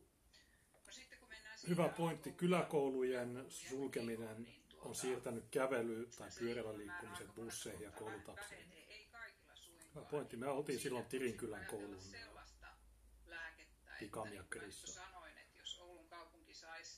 että niin Niin paikalliset sanoo, että tänne tullaan potkukelkalla. Niin jos, 80 mä en muista, sul, sulkiko ne sen lopulta. Ne entiset seiväs- ja korkeus Niin sitten se koulu siirtyi niin kauas, että siinä on vähän vaikea mennä. Ja sitten tenniskenttä. Tämä oli sitä aikaa, jota mä elin 70-80-luvulla. Ne oli sellaisia yhteisöllisiä paikkoja. Ja ihmiset ja lapset meni sinne hengailemaan. Kaikki ei urheilu, mutta ne, jotka urheilu oli siellä ja ne veti porukkaa sinne ja siellä ne tapas. Ja se malli on paras. Se voi tarttua se kipinä. Skaterit Että on tätä ollut. mä niin vähän peräänkuulutan, mutta voidaan siihen uutta lajikirjoa tarjota. Ja sitten oli vielä yksi asia mielessä. Niin, tota, mulla on myös sellainen haave, että Oulu, Oulusta tulisi tällainen vesiurheiluparatiisi, koska Oulussa on äärettömän hienot rannikko- ja tuuliolosuhteet. Esimerkiksi surffaukselle, leijasurffaukselle ja kurjelautailuille, mutta ne on vähän sellaisia elitistisiä lajeja ja siellä tarvitaan välineitä. Niin toivoisin, että jos tämän tyyppisiä seuroja avustetaan, niin Oulun kaupungilta löytyisi rahaa välineisiin niin, että myös ne ihmiset, joilla ei ole rahaa niihin, voisivat kokeilla, jolloin tätä kautta päästään uusiin lajeihin kiinni, jotka voi aukasta se urheilumaailman kokonaan. Ja samoin jo koulussa pitäisi löytää se oma laji. Ja usein käy niin, että sit kun sä oot hyvä urheilussa, niin sä saat siitä sellaista kiksiä, ja jos sä epäonnistut, niin se liikunta jää siihen. Ja tähän pitää puuttua koulukuraattorilla tai jollain tukiverkostolla, koska se liikunta on lääke ja se laskee suoraan meidän kustannuksia. 550 euroa per henkilö per vuosi on liikkumattomuuden kustannukset. Kiitos. Kiitos Paula ja Joni, ole hyvä, hyvä vielä tästä aiheesta. Kiitoksia. Tässä on tosi hyviä puheenvuoroja jo ollutkin. En, en lähde samoja asioita toistamaan tässä. Tota, pyritään pysyä siinä minuutissa. Monta sivullista olisi tullut asioita tässä mieleen. Mutta tuolla joku taisi kommenttikentässäkin chatin puolella heittää tuosta, että lisätalousarviossa nyt 10 miljoonaa tähän niin sanottu Suomen mallin edistämiseen, niin mä, sinne, mä näen sen myös Oulussa äärimmäisen tärkeänä, että siihen lähdetään aktiivisesti mukaan ja Mulla ei mahdollisimman näy, nopea katso. la, Näkyy, mutta ei näy. kaikkiin kouluihin tässä tulevina vuosina. Ja niin kuin jo, Johanna taisi mainita tästä, että Oulu tekee jo paljon yhteistyötä seurojen ja järjestöjen kanssa, mutta tätä voidaan mun mielestä entisestään tiivistää. Varsinkin nyt koronan jälkeisessä ajassa, kun on, on paljon lapsia jäänyt harrastuksien piiristä pois, niin lähdetään seurojen järjestöjen kanssa jalkautumaan sinne jälkeen. kouluihin, että saa, saadaan lapsia takaisin mukaan sinne harrastuksiin. Sitten taas järjestöjen kautta mun mielestä äärettömän tärkeää, että lapsille löytyy näitä matalan kynnyksen liikuntapaikkoja ja liikuntaharrastuksia, koska kaikille ei se niin sanotusti kilpaurheilu ei sovi, vaan sitä kaivataan myös semmoista höntsä, höntsämielistä urheilua, missä, mikä ei ole niin tavoitteellista, mutta se on aivan valtavan tärkeää. No, jo, Johanna mainitti myös nämä tilojen purkamiset ja että niiden tilalle saatava tiloja, niin täysin samaa mieltä ja yksi esimerkki esimerkiksi Oulusta nyt, että kun tuo palolaitos ja palolaitoksen sali purettiin ja pottaa puretaan. No ja sit kun sä oot valtuustossa, niin sä äänestät, että ne lakkautetaan ollut muuten. pääosin pesäpallojunioreiden käytössä. Ja pesäpallojuniorit ei ole päässyt koulujen liikuntasaleihin harjoittelemaan. Niin ne on, ne on löydyttävä vaan tämmöisiin, tämmöisiin juttuihin ne uudet tilat hyvin nopeasti, koska siellä äkkiä alkaa harjoittelu kärsimään ja jos ei ole kunnon tiloja, missä harjoitella, niin alkaa lapsia ja nuoria jäämään harrastuksen piiristä pois. Että nämä kau- kaupungin tulee huolehtia kyllä näistä tilakysymyksistä. Kiitos. Kiitoksia Joni. Jutellaan sitten yhdestä suurimmasta Esko, suomalaisesta. sori, saako mäkin puheenvuoron? Kaikki muutkin sai. Saiko kaikki muut? Näin mä saan. Kaikki muut puhuu. Ole hyvä Ville. En tänään mä saanut. Kiitos.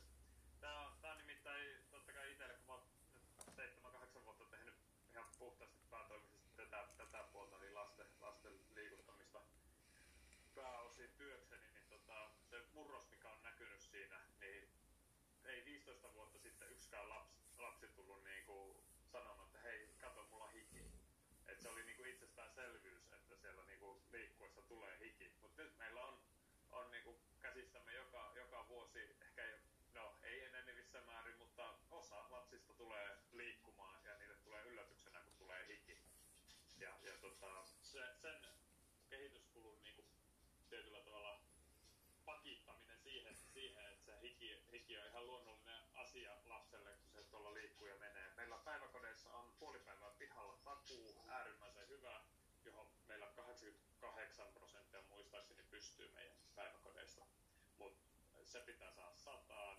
Ja sitten tämä Suomen malli, että meillä olisi jokaiselle lapselle mielekästä harrastamisen tekemistä, koska se rutiinistahan se lähtee. Me tiedetään, kuinka vaikeaa on lähteä puolen vuoden tauon jälkeen uudestaan lenkille ja kuinka mennään vähän liian lujaa ja se saattaa olla vähän seuraavana päivänä tuntua, että, että on tullut mentyä liian lujaa, niin se, että se rutiini pysyisi yllä ja, ja se kynnyksellä. Ja totta kai se aikuisuuden esimerkki, että jos se on sohvalla makaava aikuinen, niin silloin, silloin on haastetta. Yhdessä lapset, perheet liikkumaan ja tähän suunnattuja ö, mahdollisuuksia. Esimerkiksi sillä, että Oulun kaupungin liikuntapaikoille perheet pääsis hyvinkin edullisesti yhdessä liikkumaan. Se on jopa arvokkaampaa kuin pelkästään niin kuin seurassa tehtävä lapsille tehtävä työ. Mun mielestä perheliikunta yht- kokonaisuutena on niin kuin ensiarvoisen tärkeää tähän. Kiitos Ville. Ei ollut tietoinen sinua väliin. Tuota. Puhutaan urheiluseura toiminnasta, joka minä väitän, että se on Suomen suurin kansanliike. Ö, 90 prosenttia suomalaisista lapsista ja nuorista jossain vaiheessa elämää niin on mukana seuratoiminnassa. 90 prosenttia. Se on valtava määrä. Oulun kaupungissa toimii yli 200 urheiluseuraa. Ja tuossa kerran me tehtiin vähän selvitystä ää, kaupungin avustusten ja mulla arvion perusteella, niin tultiin siihen tulokseen, että ei ole millään tavalla väittää liioitella sitä, että Oulun kaupungin asukkaista yli neljäsosa on urheiluseuran jäseniä. Yli neljäsosa, joka tarkoittaa siis luvut yli 50 000 ihmistä. Ja, ja tuota, sen lisäksi minkälainen määrä niitä muita ihmisiä, jotka, jotka jossain muodossa on mukana, jotka ei ole jäsen, niin sanotusti jäseniä, eli niitä talkoolaisia tai kuskaajia ja muuta. Me puhumme tosi suuresta, niin kuin, ää, toiminnasta, mikä, mikä tässä maassa on ja tässä, tässäkin kaupungissa. Oulun kaupunki, aivan niin kuin jokainen pois kunta, tukee urheiluseuroja erilaisilla avustuksilla.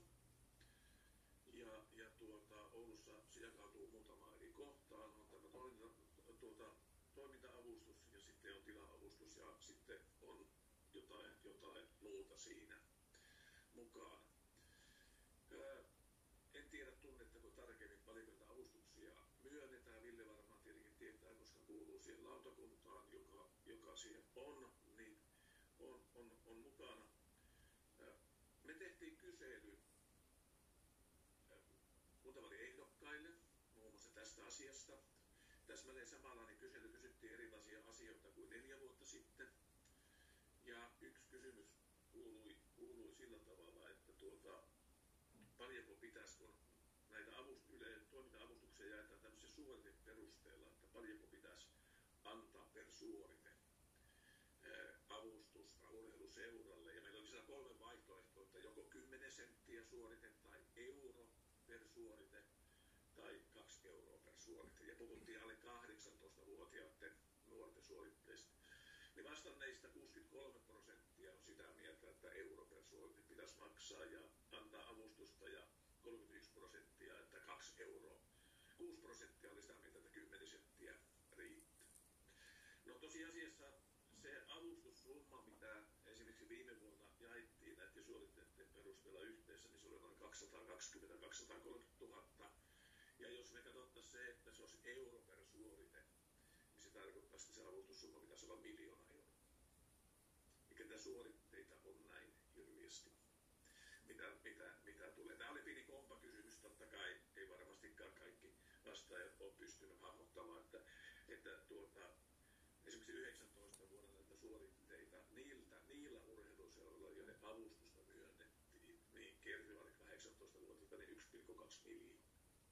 Ja siihen, siihen vielä jota, jotakin muuta. Sitten on toinen avustusryhmä, joka on lähes yhtä suuri, on nämä toimitila-avustus, joka tarkoittaa sitä, että, että tuota, kun, niin kuin tässä jo mainittiinkin, niin kaikilla ei löydy olosuhteita sitten tuota kaupungin järjestämistä tiloista, vaan sitten joudutaan olemaan yksityisissä, niin siihen niin tuetaan sitten sitä yksityisen vuokrakulujen puolelta sitä olemassa tuota tukea kaiken kaikkiaan. Eli se avustus, Ville varmaan osaa sanoa tarkemmin, mutta minä jos mä sanoisin, että, että kun se on vuositasolla noin 400 000 luokkaa urheiluseurojen avustukset, onko Ville ihan oikeassa aivan tätä luokkaa, niin, niin jos te olette tulevina valtuutettuina talousarviota käsittelevänä saisitte päättää, niin tulisiko teidän mielestä tätä avustussummaa? Sehän tälle vuodelle syistä, kun oli näitä leikkauspäätöksiä, niin pieneni myös tuota, sillä avustuksella tietyllä prosentilla, oliko se 15 prosenttia tai jotain muistaakseni, niin tuota, okei 20 prosenttia, niin tuota, jos, jos tuota, te saisitte päättää, niin tulisiko teidän mielestä näitä urheilujen avustuksia nostaa? Ja jos on sitä mitä kyllä, niin kilpaistakaa päällä ylös. Ja Ville on sitä mieltä, Johanna, yllättäen kaikki on sitä mieltä. Ja Annet, otetaan tästä vähän puheenvuoroa ja, ja tuota, Junes, ole hyvä aloittaa, sinä olit ensimmäinen. Joo, no Ville saattoi olla ensimmäinen, mutta mä nappaan tämän nopeasti. Niin, tosiaan kuten tuossa jossain aikaisemmassa puheenvuorossani sanoin, niin mitä kunta voi tarjota? Niin kunta voi tietysti tarjota tiloja hyvin helposti, se on peruskunnan tehtävä. Mutta yksi ongelma esimerkiksi Oulussa on tämä, että meillä on tämä, onko se Oulun tilakeskus tai joku tämmöinen, ja sinne on ulkoistettu kaikki nämä rakennukset. Ja tavallaan Oulun kaupunki maksaa itselleen siitä, että se vuokraa itseltään näitä tiloja. Niin mun mielestä tässä monissa muissakin asioissa varmasti, mutta erityisesti tässä urheiluasiassa, niin tämä on semmoinen alue, jossa kommunismi voisi toimia hyvin siinä mielessä, että kaupungilla olisi ne tilat ja ei tarvittaisi näitä, kun mä vastasin kyllä, että pitääkö lisätä, niin mun mielestä meidän pitäisi luopua kokonaan vaikka siitä raha-aspektista ja keskittyä siihen, että voidaanko me antaa tasapuolisesti kaikille näille urheiluseuroille ja muillekin mahdollisuus käyttää kaupungin yhteisiä tiloja. Ja tämä olisi semmoinen tapa, jolla me voitaisiin välttää ne, ne rahasummat, me voitaisiin helpottaa, yksinkertaistaa sitä järjestelmää, että se olisi, koska meillä on nämä tilastot, jotka to, joiden mukaan me säästetään hirveästi, jos ihmiset on hyvässä kunnossa, niin miksi tätä ei sitten edistetä kaikin mahdollisin keinoin? Ja kun mainitsit on summan yksi miljoona, niin otetaan ne kaupunkipyörät, niihin meni paljon enemmän. Oulu 2026 kulttuuripääkaupunkihanke, siihen menee vielä enemmän. Niin, mutta sitten nämä asiat on semmoisia, joista pitää tapella jatkuvasti. Niin mun mielestä, jos kaupunki voisi avata tilat, olisi joku nettivaraus tai joku tämmöinen, olisi joku koordinaattori. Tietysti voi olla, että tarvitaan valmentajia ja päteviä henkilöitä, jotka osaa innostaa nuoria mukaan siihen toimintaan, että ne oikeasti lähtee sinne. Mutta kaupungilla on 10 000 työntekijää, niin kyllä niistä varmasti löytyy. Ne tilat oikeasti ei maksa. Ne on kaupungin omistamia, niin ei ne oikeasti maksa, joten ne pitäisi tietysti tarjota kuntalaisille, koska he, hehän maksavat veroa siitä, että he saisivat nämä palvelut. Ei muuta, kiitos Junes ja Ville, ole hyvä. Yes. Joo, tota, se toimi, no, tai, toiminta-avustus ja tila-avustus yhteensä on sellainen reipas 400, 400 000 euroa. Ja tota, tila-avustushan, ää, sitä ei leikattu tälle vuodelle.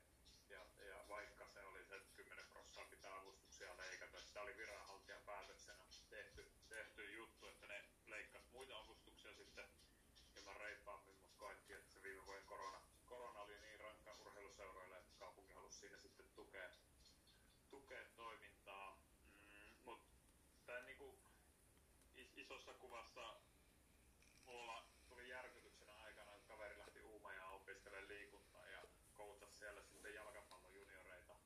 Sai, sai 28 euroa per treeni.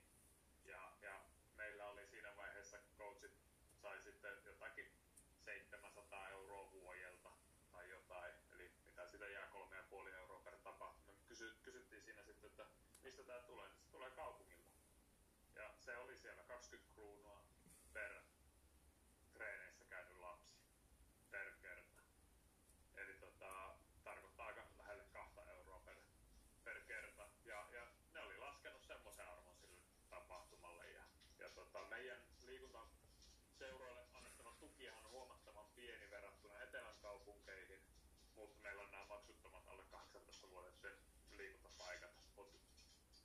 toimintaa, toimintatukea voitaisiin jonkun verran nostaa. Ja, ja sen lisäksi nyt, että et, et kun meidän kaupunki kasvaa, meidän seutu kasvaa, me tarvitaan niitä yksityisiä liikuntapaikkoja tukemaan erityisesti kilpaurheilun vaatimaa, vaatimaa tilaa, niin tota, silloin olisi hyvä ja tärkeää saada sitten, sitten tota, Tosiaan tuohon toi Teamsiin voi liittyä tilaavustus myös semmoiseksi, että se popli.fi kautta kuntavaalipaneelit kautta Oulu-25-3. 36 prosentista noin 17 pahimmillaan. Ja Niskissä on mukava huomata, että sinua Junes ei nyt kohdella välissä luulin, että-. Että ei kohdella ala-arvoisesti, kuten valtuustossa. Paneelin vetäjä puhuttelee sinua ystävällisesti. Joo, se on, tää on, tää on lepposa. Ois, oispa aina Ihmiset näin ystävällisiä. Vastasin tosiaan, että kisätä, kisätä pitäisi. Ö, Mun mielestä olisi hyvä ottaa myös se huomioon, että ne pitää vähintään pitää ainakin ennallaan nykytasolla, että sitten ne ei saa ainakaan laskea. Että Mutta mä oon ainoa, joka niin edistää kommunismia. Ainakin siihen pitää pyrkiä, että se, tuota, totta, että jos sulla on kaupungin se on mulla niin jotkut tilat, niin päällimmäisenä. tuotantovälineet kansalaisille.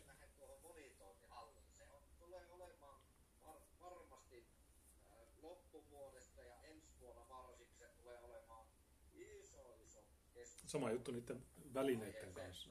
Ne, mä tiedän, lätkämailat, ne nyrkkeilyhanskat. monesta muustakin kiinni, ei se pelkästään rahoitusta ole. Niin kaupunki voisi hankkia niitä ja sitten niitä lainataan. Niin kuin 80-luvulla koulussa sulle annettiin pyyhekumia ja kynät ja kaikki. Sanotaan. iltapäiväkerho toimii. Se on jotenkin järkevää hoitaa näin. Tuossa on jonkun verran saanut viestejä esimerkiksi varsinkin yksinhuoltajilta tälleen, että on vaikea päästä harrastamaan kautta tälleen. Tai loppupelissä päästä edes Ja töihin. Tiinakin tuli. Yksin voi olla Ne- iltapäiväkerho Joo. toiminta. Just. Ja ne on kuulemma ilmaisia ne autot. Joo, joo, joo. Voisi aamulla kanssa. Saunapuoroa. Mä muuten just edistin kommunismia. Että Mä sanoin, että, niin, että tämä on, tää on yksi ala, jossa kommunismi voisi toimia. Että kaupunki, kaupungilla on tiloja, niin ne, vuok, ne annetaan, ei vuokrata, vaan ne annetaan ihmisille. Tuotantovälineet kansalaisille. Ja onneksi ei tullut heti ovelta huikattua, että mihin mä jätin auton. Että siellä anarkomarkot ottaa innossa jotakin viihdettä siitä. Se oli hyvä vinkki yhdeltä katsojalta se, että mennä toiseen kaupunkiin jossain, että tu, täällä ei missään ole ilmassa pysäköintiä, niin Kiitos Pekka. ei sitä tarvinnut riittävän siellä Ota, ota. teemassa, ää, mutta ollaan vielä tässä seura-avustuksista. Tuota meidän modera- moderaattori Mikko oli, sulla oli jotain viestiä, olepa hyvä. Ihan vaan tuolta chatista tota, poimisin yhden kysymyksen, että miten YH-perheiden vanhimmalle mahdollistetaan, mahdollistetaan urheilun mahdollisuus. Tämmöinen tuli hetki sitten. Tekin voitte osallistua Teamsiin ja laittaa sinne chattiin kysymyksiä. puheenvuoroja. Niiden kysymysten pitää olla asiallisia. Jos te kysytte matuista, niin muotoilkaa se sillä Kiitos, tämmönen kevyt ongelma ratkaisua. jotenkin. Tota, joo, ensinnäkin siis siihen, että kyllä, ehdottomasti mun mielestä tulisi, tulisi nostaa avustukset siihen edeltävälle tasolle, että se kuitenkin, jos sitä ajatellaan, se voi jonkun korvaa kuulostaa isolta summalta, 400 000, 450 000, mutta sitten taas kun sen vaikutuksia ja hyötyjä ajatellaan, niin kyllähän se on todella edullista ennaltaehkäisevää toimintaa, joka niin kuin kiistatta lisää ja ylläpitää sitä hyvinvointia. Että ne, ne pitäisi aina, aina osata kuitenkin suhteuttaa, että jos se raha otettaisiin pois, säästettäisiin muutama sata tuhatta, mutta paljonko se tulisi sitten tulevaisuudessa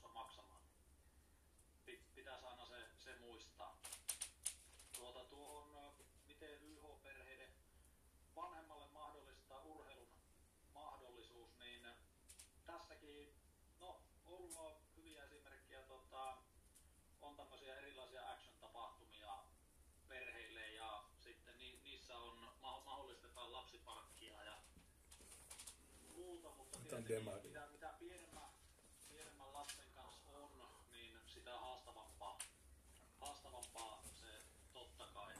Mutta tosiaan kyllähän nämä varmaan kaikki on ihan asiallisia tyyppejä. Niillä kaikilla on joku urheilutausta, niin Näin, niin joo, varmaan tietää, mutta tuota, ma- mahdollistetaan se la- lapsenhoito myös siellä virka- ja ulkopuolella. että vaikka nämä onkin maanpetturipuolueista, niin Kokonaisuudessaan sitä omaa, omaa ei päivää. Ole. Että sitten kun tulee lapsi kuitenkin siihen leikki-ikään, niin yhtenä jos näillä on jotain niin kokemusta siitä, että miten pyöritetään näitä, niin rakennettavat lasten leikkipaikat, että se lapsi voi Mutta niin kuin mä sanoin heti alussa, että joo, puolueet lupaa kaikkea, mutta sitten kun valtuustossa niin kukaan ei kyseenalaista. Jos mä kyseenalaistan, niin mä oon häirikköä tai natsipelle.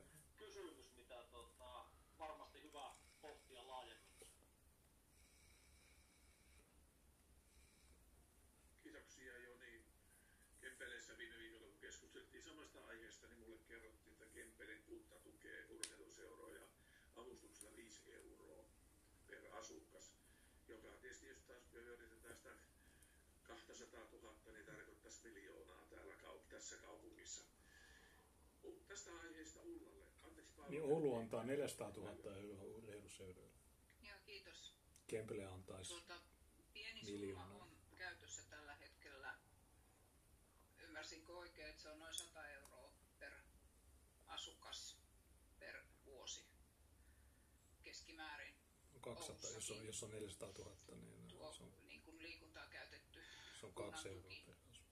Öö, nyt eletään koronaylijäämäaikaa tota, niin, kaupungin budjetissa ja miksi ei?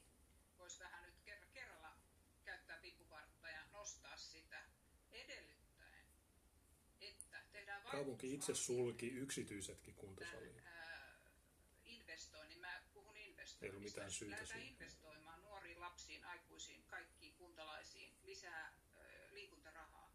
Tehdään vaikutusarviointi, mitä se tarkoittaa oman elämän hallinnan ja terveyden ja mielenterveyden kannalta. Niin tässä on muuten kaikki valtuustoryhmät. Tällaista voidaan tehdä Kyllä. tällaista tutkimusta. Ja Paitsi- nyt sille olisi hyvä aika, kun siellä on sitä Vai- koronaylijäämää Oulunkin taloudessa. Joo. Ää, Sitten mietin tuotakin, että mm, miten yksinhuoltajan, yksinhuoltaja pääsee liikkumaan. Mä oon itse yksinhuoltaja. Mä oon ottanut lapsen lapsen Himanen. aikoinani mukaan joka paikkaan. Tämä vastusti sitä sahan. ulkoliikuntasaleja ei silloin vielä ollut, mutta jos Se kannatti mun saadaan lastenhoitopaikka, niin sehän on erinomainen asia.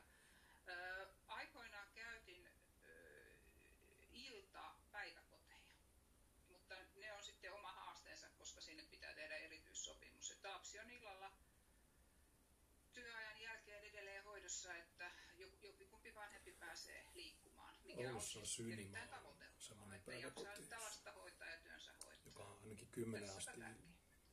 Se aukeaa. Se on melkein 24-7 päiväkoti. Se, Se on myös Sellainen monikulttuurinen. kädenostokysymys vielä aiheeseen. Niin kuin tässä tulikin ilmi, niin tuota, tietenkin me kaikki tiedetään, että urheilusoran ydintoiminta on aina kilpaurheilu, oli se laji, laji mikä tahansa. Mutta tiedetään myös se, että on entistä enemmän lapsia, jotka haluaisi harrastaa, mutta ei kilpailla. Pitäisikö jollain tavalla niin kuin urheiluseuroja kannustaa, ohjata, jopa ohjata avustuksella jotenkin, että avustuksen joku osa tai joku tapa niin kuin siihen, että seurat järjestää toimintaa myös sellaisille lapsille, jotka eivät halua kilpaa. Jotka on sitä mieltä kyllä, niin ylös. Meillä on tuota, muutamalla on, mutta ihan, ihan ei kaikille. Oli, no niin, piti vähän aikaa olla. Hieno juttu, kiitos tästä teille. Mennään eteenpäin aiheeseen, josta varmasti voitaisiin keskustella vaikka useampikin ilta, eli olosuhteisiin. Tänä päivänä saatiin lukea Kalevasta, että Ouluhallin laajennus on valmistunut. Hieno juttu. Olen käynyt tutustumassa, aivan loistavat olosuhteet olemassa. Ja kiitos siitä päättäjille. Ö, Ongelmahan on tietenkin se, että, että Ouluhalli on korvaamassa urheilutaloa, Värtön liikuntasalia ja ehkäpä, ehkäpä tota, jollain tavalla Karjasillaakin purettua liikuntatilaa ja jotain muuta. Ja käytännössähän tämä tarkoittaa, että todellisuudessa liikuntatila pienenee. mitä aikaisempaan verrattuna. Tämä on se varsin ikävä totuus.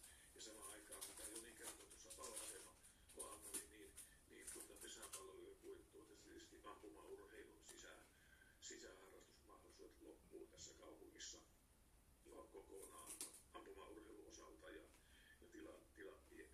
Te tulevina päättäjinä, niin seuraavan valtuustokauden aikana, niin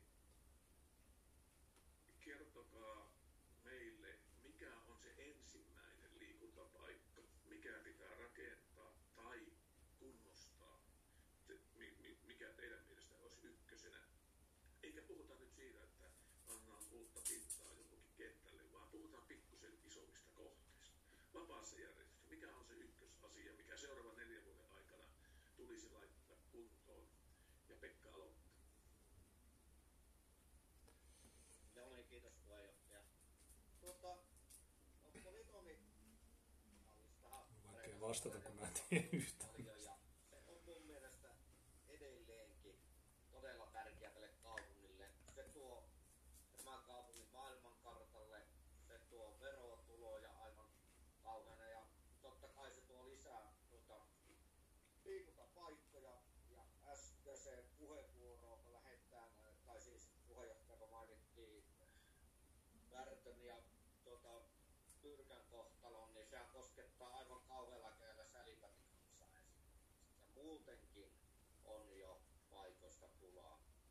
Mä itse juniorivalmentajana saan nähdä, miten ensi kaudella sen jonkun verran tietenkin vaikuttaa. Nyt tässä kovin hirveänä, mutta kuitenkin meidän pitää saada lisää, lisää näitä paikkoja. Sitten mä menisin tosiaan tuohon kehittyvään lajiin, eli tämä frisbee.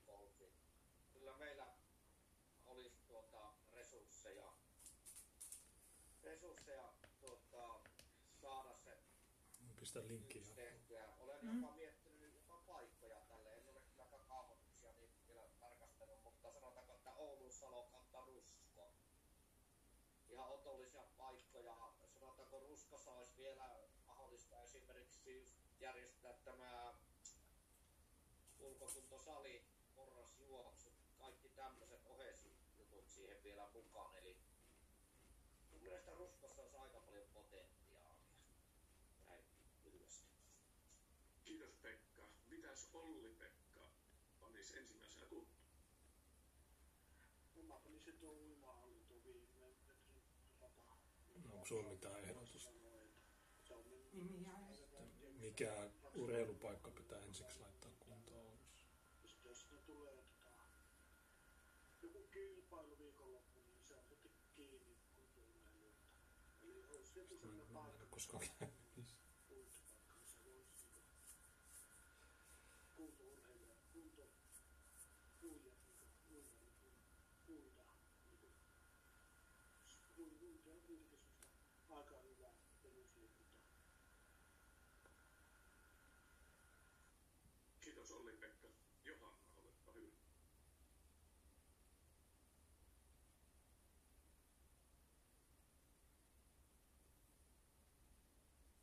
Mikki. Mä tein Hanna Mikki. Nyt ei Ai Johanna. se, ei, ollut, ei ollutkaan päällä, joo. Mä äsken painoin, mutta se ei ottanut sitä, anteeksi.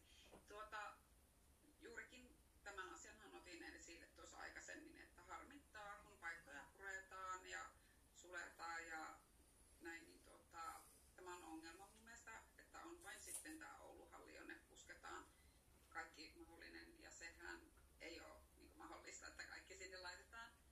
Että täytyy nyt ruveta oikeasti miettimään, että missä se toinen iso paikka, mihin, mihin rakennetaan. Onko se Linnanmaa, onko se, mi- miksi ei voi olla enää täällä keskusta-alueella, sanotaan, että kilometrin viiva kolmen kilometrin päässä ydinkeskustasta. Miksi kaikki niin kuin, tommoset, niin jos halutaan keskustaan rakentaa korkeaa rakentamista ja halutaan, että tätä elävöitetään ja halutaan tästä tämmöinen dynaaminen keskustakaupunki, mutta sitten kaikki niinku tommoset liikuntapaikat, niin en mä, mä en käsitä. Oikeasti tuolle pitää ruveta tekemään kanssa jotakin ja hanakasti niinku, mä oon kyllä sitä mieltä, että, että tota, niin, niin, ongelma on ja sille täytyy tehdä jotain. Kiitos Johanna ja Ville rakentaa seuraavaksi mitä?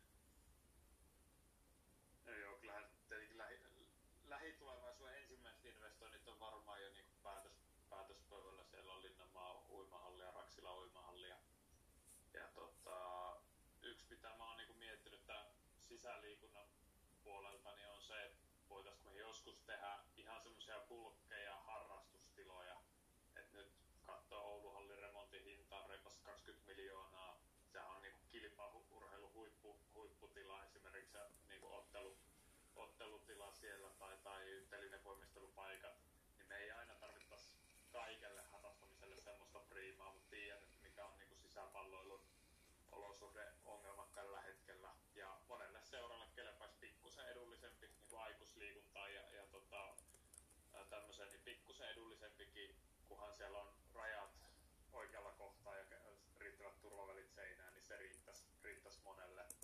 Ja tota, yksi semmoinen laajaa joukkoa koskeva, koskeva liikuntapaikka rakentamista on tietenkin tämä baanaverkko ja, ja sitten ne ulkoliikuntapuistot, tämmöiset kunto, kuntosalipuistot, niin jokaiselle suuralueelle vähintään yksi, yksi semmoinen olisi hyvä tavoite.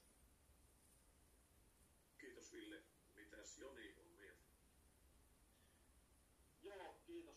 Ville lopetti hyvin tuohon. Mä oon ihan samaa mieltä, että joka ikiseltä suuralueelta ne ulkoliikuntapuistot tulee, tulisi tulevaisuudessa löytyä, mutta tota, jos mennään näihin isompiin hankkeisiin sitten, niin kyllä se varmaan mistä nyt päätöksetkin on aika pitkällä on, niin tuo Linnanmaa uimahalli on varmasti semmosia ensimmäisiä jo ihan, ihan senkin takia, että mitä, mitä Raksila uimahallille tapahtuu, niin kyllä se Linnanmaa uimahalli pi, pian tarvitaan. Pekan kanssa täysin samaa mieltä monitoimiareenasta, että Oulu, Oulu tarvii sen mone, monestakin syystä ja sitä pitää kyllä kaikin keinoin edistää. Se ei toki ole yksin kaupungin tahtotilasta kiinni, mutta että sitä pitää kyllä kaikin puolin pyrkiä edistää sitä asiaa. Mä näin sitten, mitä niin Pekka sanoi tuosta saa tykkää. ja lähtee urheilutalouteen, värtöhallit ja muut, niin ehkä pitäisi lähteä niin miettiin, koska no. niille on Mun Oulussa saa ykkönen. Myös, mistä on aiemminkin puhuttu höntsä Mulla on liikunnasta, seuraava. harrastamisesta ja muusta, niin ei, ei lähdetä miettimään liian isosti ja liian raskaasti niitä rakenteita, vaan voidaan tehdä kevyillä rakenteilla tämmöisiä halleja, missä pystyy pelaamaan ja suhteellisen kevyillä seinillä. Vähän niin kuin Kempeleessä pesäpallohalli tehty. Toki siellä pikkusen viileä talvella saattaa olla, että vähän paremmat eristeet ja lämmitysmuodot tarvittaisiin, mutta että lähteä miettimään niin kuin esimerkiksi salibändin harrastamissa ja kaikkiin muihinkin pallolajeihin käypiä halleja niin kuin sen kautta, että pikkusen kevyemmällä muodollakin niitä pystyttäisiin tekemään kuin hir- hirveillä betoniseinillä. Voisi olla ehkä jopa vähän ympäristöystävällisempääkin. Mutta ehkä me, näillä päästäisiin alkuun. Mä veikkaan, että poli- politiikasta mitä tietää, niin viedä. Kiitoksia Joni. Eh, Juneks, mitä sinun mielestä pitäisi ensimmäisenä laittaa kuntoon? No mun on vaikea vastata tuohon kysymykseen, kun mä en, kuten sanoin, niin mä en hirveästi käy näissä urheilupaikoissa, mutta tuosta Ouluhallista, kun sitä, siitä äänestettiin muistaakseni, niin mä olin yksi, joka vastusti sitä laajentamista, mutta toisaalta, jos nyt esimerkiksi Karjasilta suljetaan, niin mä uskoisin, että Karjasilla asukkaat pystyy helposti pyöräilemään Ouluhalliin. Niin ehkä tätä ongelmaa pitäisi lähestyä sillä tavalla, että, että jos me suljetaan tämmöisiä pienempiä paikkoja, niin laajennetaan niiden isojen aukioloaikaa. Uskoisin, että Ouluhalli, niin en mä tiedä, voiko se, voisiko se olla 247 auki automatisoituna tämmöisenä paikkana, vähän niin kuin yksityiset kuntosalit, jotka jostain syystä menestyy aika hyvin tässäkin kaupungissa paitsi että kaupunki itse päätti sitten sulkea kuntosalit, niin se ei ehkä mennyt täysin oikein. Linnanmaalla, niin siellä, siellähän on tämä Virkakadun se yliopiston kuntosali, niin luulisi, että senkin kanssa kaupunki voisi neuvotella, mä en tiedä, että onko neuvoteltu, mutta että kaupunki voisi käyttää myös sitä ää, hallia. Se, sehän taitaa olla aika myöhään auki. Niin tämmöisiä, että laajennetaan aukioloaikoja, koska ihmiset saattaa haluta mennä keskellä yötä vaikka liikkumaan. Niin jos he saisivat kunnalta ne ilmaiset tilat tai käytännössä maksuttomat, niin, niin sitten no ehkä se sitten olisi yksityisiä kuntosaleja vastaan, mutta jotain tämmöisiä juttuja. Ja tietysti meidän kannattaa osallistaa paljon enemmän kuntalaisia, että ne, jotka käyttää niitä, niin niille annetaan se palautemahdollisuus ja sen palautteen lisäksi niin sitä palautetta oikeasti kuunnellaan ja kunnioitetaan. Että jos jotkut, meillä on kuntalaissa kuntalaisäänestysmahdollisuus, niin semmoisiakin voisi ottaa käyttöön, mutta tässä kuntapolitiikassa niin vaalien jälkeen niin ei hirveästi kuntalaisia kuunnella. Ei muuta, kiitos. Kiitos Jules. Paulon kantamme on kuultu jo urheilukentästä. Haluatko jotain muutakin? Se on hyvä kanta. Kyllä voi kertoa. Itse asiassa haluan, haluan sanoa tuohon, mitä Junes totesi, että hän ei äänestänyt Ouluhallin minä kyllä äänestin sen laajennuksen puolesta ja olen erittäin tyytyväinen siihen päätökseen. Mulla oli mahdollisuus rokotusten yhteydessä käydä vilkaisemassa se KYM-alue. Ja, ja tota, Esko Hassinen tietää hyvin, että miten Oulun pyrinnön harrastaja porukka jakautuu. Siellä on äärettömän paljon näitä, näitä mm, telinevoimistelijoita. Ja sen suosiohan on kasvanut valtavasti. Meillä on SM-tason osaajia siellä. Minä tunnen päävalmentajat. Mä tiedän, kuinka pienellä palkalla ne tekee siellä töitä. Eli sinne lisää. Ja nyt suuret juhlat pystyyn, kun saadaan toi korkattua ensi maanantoin, maanantaina toi Ouluhalli. Siis meillä on valtavat eväät tuottaa lisää SM-tason ja kansainvälisesti, kansainvälisen tason huippuja telinevoimistelusta. Et se on niinku iso juttu. Ja mä tiedän sen, se koska lapset on harrastanut. Pointti on se, että saadaan nämä läskit, mikropizzaa, Mennäkseni siihen, mitä PlayStation muuta kysyttiin, tyypit liikkumaan. niin tuota, Linnanmaan uimahalli, näen sen niin kuin oikeastaan melkein välttämättömänä sen takia, että jos tuo Raksila menee korjaukseen, ihan niin kuin Ville sanoi, niin se on jo osittain niin kuin mietintävaiheessa. Mutta mä oon koko ajan myös pitänyt sitä esillä, että Linnanmaan uimahalli olisi 50 metriä pitkä. Että siellä mahdollistus kilpaurheilua, kilpauintia. Itse asiassa silloin, kun mä olin yliopistolla, niin mulla oli opiskelijatarjossa sporttipassi. Kuntopainotteinen ratkaisu. Se maksoi 29 euroa vuodessa. Ja sillä sai käyttää sitä virkakadun Eli siitä, siitä voitaisiin tehdä sellaista opiskelijakampusta. Liikuntahallia vapaasti. En mä käynyt kertaakaan. urheilukampusta siitä. Ja, ja sitten näihin muihin asioihin, se, että nyt kun ö, Pärttö ja urheilutalo vedetään alas, niin nyt pitäisi ihan tehdä karttaharjoitus erityisesti ikääntyville ja sellaisille autottomille ihmisille. että 24 he minuuttia jäljellä. harrastuksensa luo. Ja täällä maini, mainitsiko se Joni se, että voitaisiin tehdä kevyt ratkaisuja. Mun mielestä ne kevyt ratkaisutkin voisi olla, kun olisi vain paikallisia. Että ihmiset pääsee sen harrastuksensa luo. Tämä on tosi lepposa tämä vaalipaneeli. Oikeastaan tässä oli ne mun, mun tärkeimmät viestit. Kiitos. Kiitos Paula. Olosuhteet puhuttaa aina ja tässä vaiheessa tuota, annan mahdollisuuden meidän seuraajille, että joka haluaa Menkää sinne Teamsiin. tai kommentoida tuota, tätä liikuntaolosuhteita Oulussa, niin keltaista käpälää pystyyn, niin annetaan puheenvuoro. Onko paikalla semmoinen, joka äänensä ja kasvonsa näkyviin?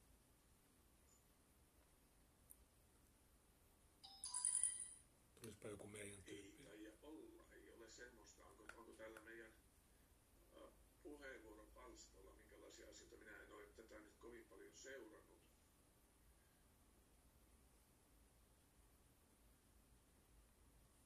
Meidän on tuota läsnä olevien ehdokkaiden puheenvuoroja etupäässä.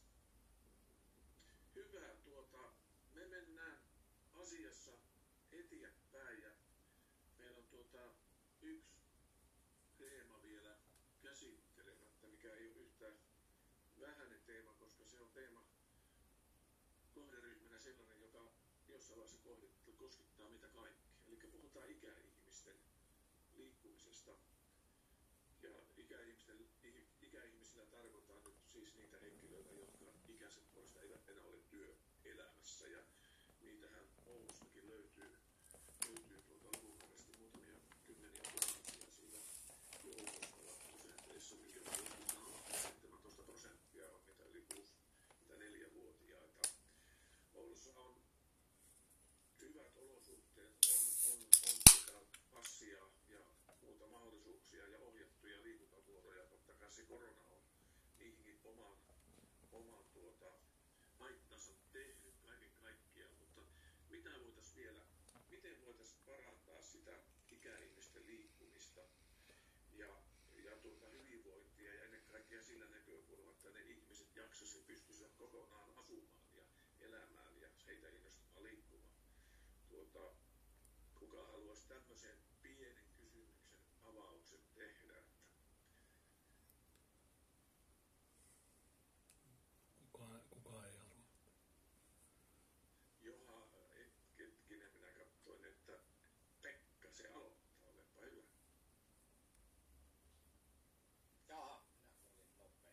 No, joo, aluksi olin miettimässä vaan tuota, niin sanottua lai- laitospaikkoja. On ollut tuossa palvelusäätiön valtuuskunnan puheenjohtajana pari, pari vuotta ja siellä tuli erittäin isoja ongelmia, että jos mä heitän niistä muutama sana, eli yhdistyksiä vaadittaisiin täällä esimerkiksi vapaaehtois- tai ilmais, koska kaupunki ei tunnu nyt antavan rahaa sinne, ei sitten, ei millään.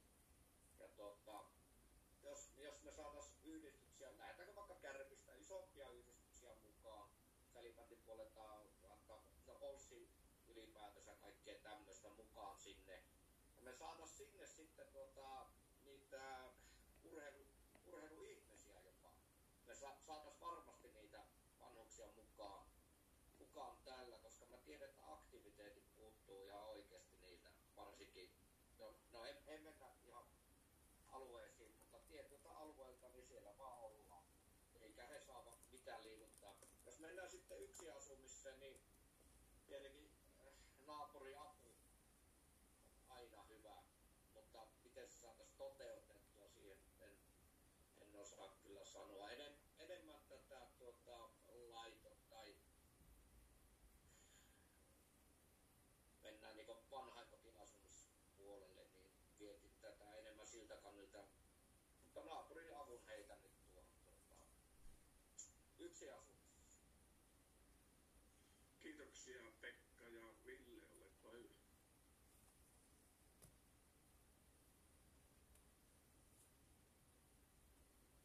Jes, mikki päällä, niin tota, se vanhus, vanhusten niinku aktiivisena pitäminen, niin sehän on niinku iso ja tärkeä kysymys.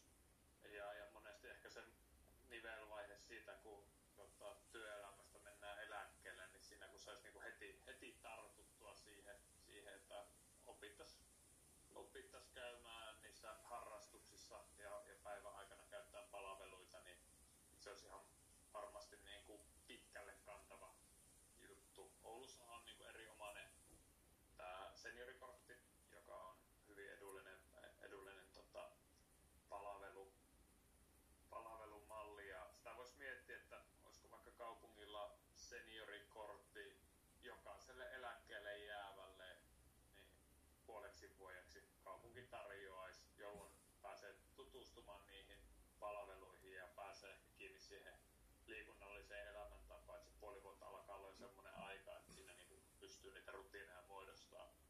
Ja tota, se vanhusten liikuttaminen on niin seurakentässä hieman haastavaa, koska vapaaehtoisten löytäminen muutenkin on vaikeaa. Ja miten vanhukset Ja- saadaan ja liikkumaan? Palkkarahoja ei yleensä ole niin liian ja monet urheiluseurat toimivat, on ketä, ketä tulee niin, niin kuin paikalle, niin se kilpaurheilu, Ja ikäihmisille. niin kuin tuossa nosti Ja esille, sitten ne, on ne, mitkä kiehtoo. Kulttuurisetelit ja liikuntasetelit, niiden käytön laajentaminen. Ne mikä pystyy käymään teatterissa ja liikuntapalveluissa ja mietintään ja varmasti niin kuin kaupunki Myös ja seurat pienituloisten eläkeläiset. yhteistyössä miettimässä ratkaisuja ja, ja rakentamassa sen rahoituksen sillä tavalla, että se on niin kuin seuroille kannattavaa, niin olisi, olisi hyvä. Sitten meillä on niin kuin Joni alussa kertoo asukasta asukasyhdistyksistä ja, ja tämä Esko edustama organisaatio, kenen paneelissa ollaan, eli Popli, niin nämähän on tämmöisiä kaiken, kaiken ikäisten liikuttajia ja, ja siihen kannustavia organisaatioita, niin varmasti jos me pistettäisiin viisaat päät yhteen, niin saataisiin riittävä määrä, määrä että se vanhukselle se niin kuin pysähtyminen, pysähtyminenhän on niin kuin kaikkein se huonoin, huonoin tilanne, koska sitten kun se loppuu se omakotitalo pihan, pihan kanssa lyhrääminen ja se kulkeminen, niin siinähän vaiheessa se kunto herkästi romahtaa sitten, kun keho ei enää palaudu niin kuin nuorempana. Että tarvitaan se jatkuvuus sieltä, sieltä eläkepäivien alusta sinne sitten, tota, kun ei vaan enää pysty. Kiitos Ville. Johanna, miten sinä edistäisit ikäihmisten liikkumista? Tätä on hyvä pointti, mikä Tiina oli. Taas on mikki vielä Johanna kiinni. Taas. No nyt, onko se nyt päällä? Miten mä onnistun aina tässä? Anteeksi taas. Tuota, näin fysioterapeuttisesta näkökulmasta, niin äh, kyllähän iäkkäämmät ihmiset tarvitsee luuliikuntaan halaa tulevaisuuteen saakka. Että tota, ää, täällä oli sisko kirjoittanut, että, että fyssareiden käynnit jäi minimiin sitten, kun tämä korona tuli, että hoivalaitoksissa se liikunta niin kuin lopahti. Mutta tota, kyllä, kyllä sitä täytyy sitten heti elvyttää, kun tilanne vaan niin kuin on ja paranee. Onhan se parantunut jo. Ja, ja tota, itse olen liikuttanut aktiivisesti aikuisia ihmisiä myös 15 vuotta erilaisissa liikuntakeskuksissa, niin on ollut hyvin iloinen ja tyytyväinen siihen, että mä näen niin kuin ihan kaiken ikäisiä yli 64-vuotiaita ja monet sanoo, että en mä koe yhtään, että vaikka olisi 77, en mä koe yhtään, että mä olisin 77-vuotias. Siellä ne painottaa ihan samalla lailla kuin nuorisokin liikunnan parissa. Ja sitten mikä on positiivista, että kun on käynyt paljon tuolla luontopoluilla, niin tuota, olen myös siellä tavannut todella paljon ikäihmisiä, että sillä lailla niin tämmöinen empiirinen havainto, mitä olen tehnyt, niin on niin kuin positiivisesti yllättynyt ja iloinen. Mutta sitten tuonne hoivakotipuolelle, missä todella se liikunnan määrä on paljon vähäisempää, niin pitäisi sitten satsata ja siellä olla ammatti-ihmisiä nimenomaan ohjaamassa. Kiitos. Kiitoksia Johanna ja Paula. Mitenkäs ikäihmisiä liittyy? Kiitos. Minulla oli viime viikolla mahdollisuus osallistua ikäihmisten asuntoiltaan, jossa esiteltiin tätä Oulun kaupungin ikääntymispoliittista ohjelmaa sielläkin nousi kaikenlaisia ideoita, että miten ikäihmisten hyvinvoinnista voidaan huolehtia, mutta mä lähtisin siitä liikkeelle, että, että ensimmäisenä niin öö, öö, ikääntyvät ja ikääntyneet, niissäkin on muuten ero, niin tuota, he voivat liikkua silloin, kun he ovat mahdollisimman hyvässä kunnossa, terve, terveys on kunnossa. Eli hyvin, hyvin sujuvat terveyspalvelut. Tätä soteahan tässä odotetaan.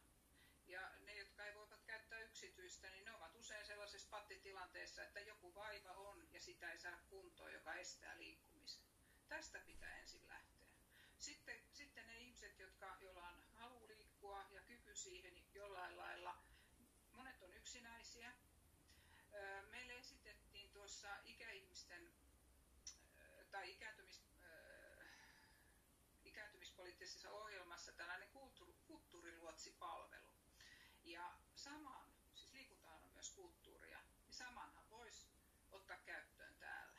Eli henkilö vapaaehtoispohjalta vie ystävänsä liikkumaan ja esimerkiksi jos menee kuntosalille, niin tälle henkilölle maksetaan sitten se kuntosalimaksu, että kustannuksia ei synny, mutta siihen liittyy tietysti näitä vakuutuskysymyksiä myös tämän kulttuuriluotsitoiminnankin osalta, mutta tällaisen mä tarttuisin. Tämä ei olisi rasite silloin enää kunnalle eikä järjestöille, vaan se, se perustus tällaiseen niin kuin yksittäisten ihmisten vapaaehtoisuuteen. Ja, ja tota, niin, näitä on paljon.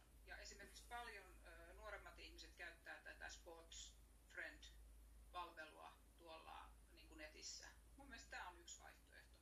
No sitten kun mennään tuonne hoivakotiin, niin siellä jos se tahtotila johdolla pitää olla se, että näitä, näitä asiakkaita, niiden, niiden, niitä ei päästetä siihen tilaan, että se liikkuminen vaan systemaattisesti heikkenee. Tähän pitää ottaa selkeä tavoite. Miten se tehdään, siihen mulla ei ole eväitä. Mä oon huono siinä, mutta täällä on fysioterapeutti kerto. Sitten ehkä lukiolaiset voisivat viedä, tai ammatillisen oppilaitoksen koululaiset voisivat viedä näitä hoivakodin asukkaita ulos ja voisi aktivoida heitä jollain lailla. Ne on tapauskohtaisia, mutta tässä jotain eväitä. Mutta se liikkumattomuus ei ole niinku vaihtoehto. Se, se pitäisi niinku korkealle tasolle signaloida joka puolelle. Joo, kiitos. Kiitos Paula.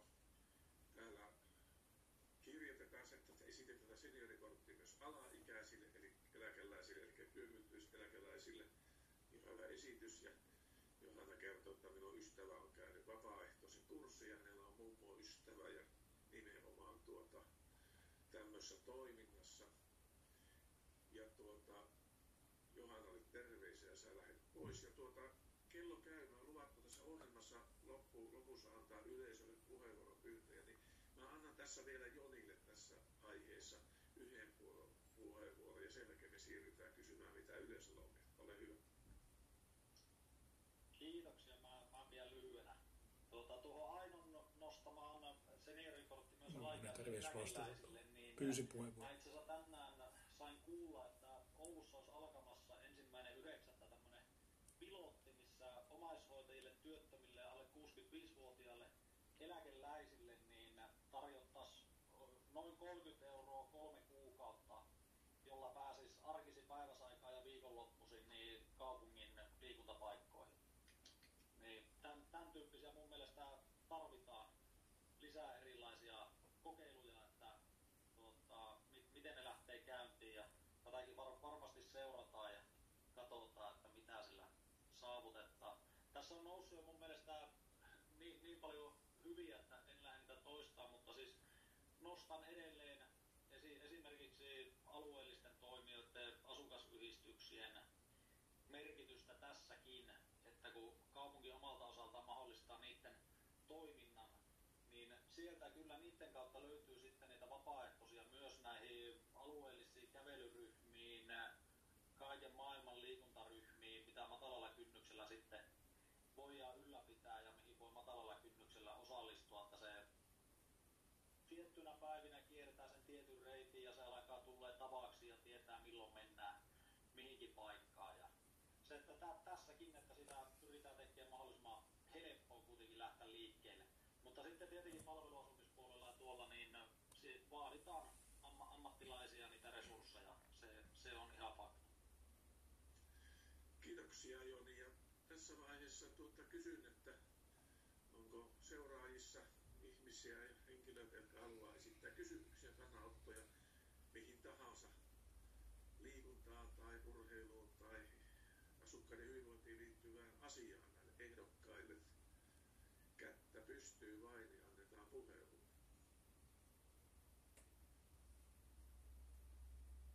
Ei ole rohkeita paikalla. Tämä ei ole mitenkään yllättävää. Meillä on ollut monessa kunnassa sama tilanne. On.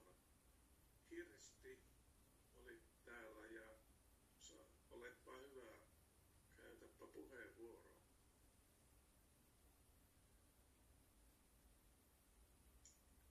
Saadaan sun Nyt vissiin näkyy jotain.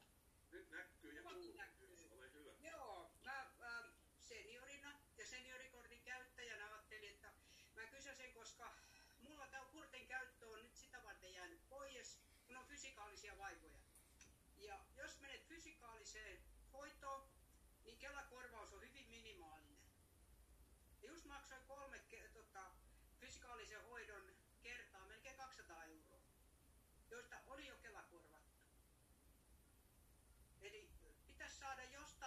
ja kaikilla ei ole varaa. Eikä mäkään kovin montaa kertaa enää mielelläni menisi. Eli pitäisi saada semmoista fysikaalista hoitoa, jolla pääsee, liiku, sanotaan, että liikuntaesteinen tai semmoinen, joka ei pysty jostain syystä liikkumaan, kun tarvitsisi jonkun fysikaalisen opasteen, niin pitäisi päästä halvemmalla ja helpommin. Miten Oulu hoitaisi tätä? Siellä mainittiin joku näistä paneeli fysiika, just sata fyysisiä ongelmia on ne, jotka estää liikkumasta. Eli pitäisi ne ongelmat poistaa ihan kropasta, tuossa ainakin tällä hetkellä, että pystyisi liikkumaan paremmin. Kiitos Kirsi kysymyksestä. Kuka haluaisi vastata aiheeseen kohtuullisen? No mä voin kysyä heti, että onko ne ongelmat poistettavissa muutakin tuollaisella kalliilla hoidolla?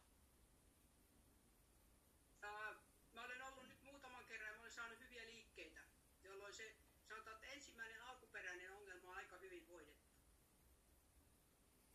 Ja oletan, että monet, monet tämmöiset on sillä tavalla, ää, kun saa hyviä liikkeitä, miten sä treenaat, niin sä saat jonkun, jonkun asian kuntoon.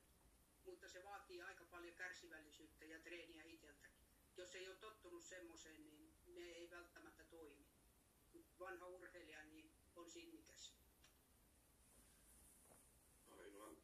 Tämä on ehkä semmoinen spesiaaliala, että meillä ei taida olla, olla vastausta. Haluaako Ville ottaa kantaa? No tiet- tietyllä tavalla joo, kyllä haluan ottaa kantaa ja ää, näen, että, että meillä on semmoinen tilanne, että semmoiset niinku, no, ty- työperäisestä liikkumattomuudesta johtuvat vaivat on aika yleisiä ja, ja se ei ole pelkästään vanhusväestö, ää, vaan se on niinku työikäiset enenevissä määrin selän, ää, niska, hartiaseu ongelmat on, on isoja ja totta kai niin kuin osalla työterveydestä on esimerkiksi fysioterapian mahdollisuus, mutta tietyllä tavalla semmoinen niin kuin alustava matalan kynnyksen hoito tai niin kuin auttaminen siihen tilanteeseen voisi vois tulla myös siinä, että meillä olisi jonkinlainen päivystys, johon pääsisi pikkusen matalammalla kynnyksellä ja siellä käytäisiin kerran, ma- maks kaksi kertaa ja tota, ohjata sieltä sitten eteenpäin. Se on tietenkin, että lähdetäänkö sinne kilpailemaan yksityisen puolen kanssa ja, ja, ja fysioterapian kanssa muuten, mutta semmoisen matalan kynnyksen, että nähdään, että on vaike- vaikeuksia jonkun asian kanssa, niin siitä saisi etsiä, koska meillähän kuitenkin liikunnan, liikunnan ja kehon ammattilaiset esimerkiksi auttaa ohjaamalla näitä kuntosaliryhmiä, tämän tyyppistä, niin, niin meillä voisi siinä samalla, samalla olla sitä, että on näitä liikuntastartteja myös, myös sitten ikäihmisille ja, miksei työikäisillekin, koska kaikkien, kaikkien työterveys ei sitä kata. Ja ehkä tämä on enemmän semmoinen niin hankepilotointityyppinen juttu, mutta mut näkisin, että sitä kautta voitaisiin ehkä löytää hyviä toimintatapoja, koska, koska muista, muistini mukaan siellä top kolme syissä on nykypäivänä työkyvyttömyys eläkkeelle johtavissa jutuissa nämä kehon niin kuin fyysiset ää, vammat, jotka, jotka ei, ei perustu edes välttämättä mihinkään sydän- ja veri- verisuonitauteihin, vaan ihan puhtaasti tähän meidän istuvaan elämäntapaan. Kiitos Ville. Kello näyttää siltä, me otetaan yksi yleisökysymys vielä ja sen jälkeen mä päästä, päästä tuota ehdokkaat loppupuheenvuoroon, jota mä ohjeistan kohta, mutta Suvi Helanen, olepa hyvä.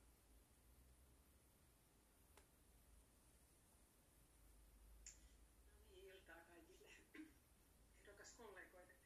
Tässä on sellainen yhteinen kysymys teille tosiaan, vaikka käden nostolla voi sitten äh, tota, vast- vastata tai, tai tuota, kommentoidakin ihan puheenjohtajan sen salliessa, niin tota, nyt kun tämä on hienosti koottu, että on, on eri ryhmittymien edustajia, tai ilmeisesti joku ei ole päässyt paikalle, mutta tuota, ää, olitteko valmiita siihen, että, että pystyttäisiin ottamaan mahdollisesti sitten kaikki valituksi tulleina, niin tuota, ää, säännölliset kokoontumiset niin sanotun liikuntapuolueen merkeissä, eli, eli että, että voitaisiin olla se, siellä voisi olla, ää, olisiko se parin kuukauden välein tai neljännesvuosittain tai mi- mikä olisikaan tapa, ja, ja tota, käytäisiin läpi, läpi kaupungin liikuntapolitiikkaa ihan laidasta laitaan ajankohtaisia tai eteen tulo- tulossa olevia, olevia tuota, päätettäviä asioita ja, ja edistettäisiin niitä sitten yhdessä omissa ryhmittymissä.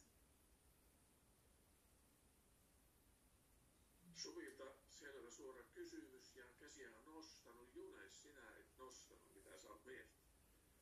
No, vaikea sanoa, että onko valtuustossa monesti ja monissa muissa paikoissa sanotaan, että perustetaan työryhmää selvittämään tiettyä asiaa, niin tämä kuulostaa vähän samalta. Että voihan tässä luvata, että näin tehdään, mutta niin kuin sanoin, niin minä en ole, mulla ei mitään urheilutaustaa, niin tietysti jos jotkut on sitä mieltä, että tämmöinen elin olisi hyvä, niin kuin Himanenkin sanoi, että aikaisemmin meillä on ollut liikuntalautakunta, niin jos semmoinen herätetään uudelleen henkiin, niin en mä sitä millään tavalla vastusta. Mutta itse en näe, että mitä mä siellä toisin uutta tietoa sinne. Kiitoksia. Ehkä, ehkä ymmärsin tuota, kysymyksen lähinnä niin Hesuli kysymyksen siinä näkökulmasta, olisi, ei olisi mikään virallinen organisaatio, vaan tämmöinen ryhmä eri valtuustoryhmistä liikuntaan kiinnostuneista ihmisistä, jotka voisivat kokoontua aina välillä. Joskus muistan takavuosina, kun vanhoja muistellaan, niin puhuttiin Oulussa, että oli tämmöinen urheilupuolue, että siellä oli eri ryhmistä aina edustajat, jotka kävi keskustelua asioista. asioista. Mutta tuota, kello on sitä luokkaa, että minuuttia vaille kahdeksan ja nyt on loppupuheenvuoron aika. Anna jokaiselle mahdollisuuden kertoa valtuustolupaus, ää, miten parannat Oulun asukkaiden hyvinvointia liikunnan avulla. Ja ohje on se, että se saa kestää enintään siis viisi sanaa. Viisi. Enintään viiden sanan pituinen lupaus. Miten sinä tulevana valtuutettuna edistät oululaisten asukkaiden hyvinvointia liikunnan avulla? Ja vapaa vaihtoehtovalinta, ja taisi olla, että Paula on ensimmäinen. Ole hyvä. Viisi sanaa. Kiitos. Monipuolisia ja yhdenvertaisia liikuntapaikkoja kaikille. Kiitos. Kiitoksia, erinomaisen hienoja. Sitten mennään Lille.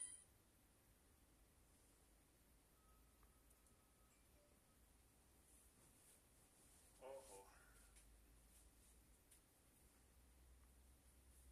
Mahdollista, äh, mahdollista liikuntaa. Ma- mahdollistetaan liikunta kaikille ominaisuuksia katsomatta. Kiitos, tuli ihan se sieltä hyvin. Joni, ole hyvä. Edistä jokaiselle suuralueelle ulkoliikuntapuistoja.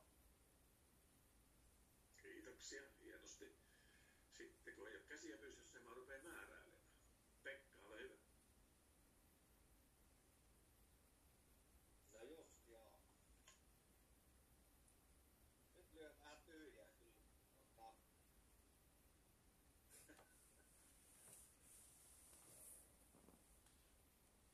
Nämä voi ottaa.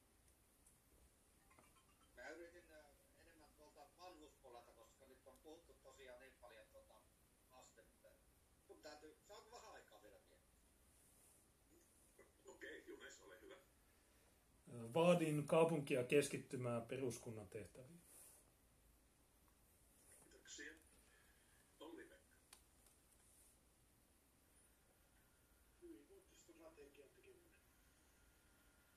Kiitoksia. Ja se on Pekka sinua vaille valaus tämä ilta.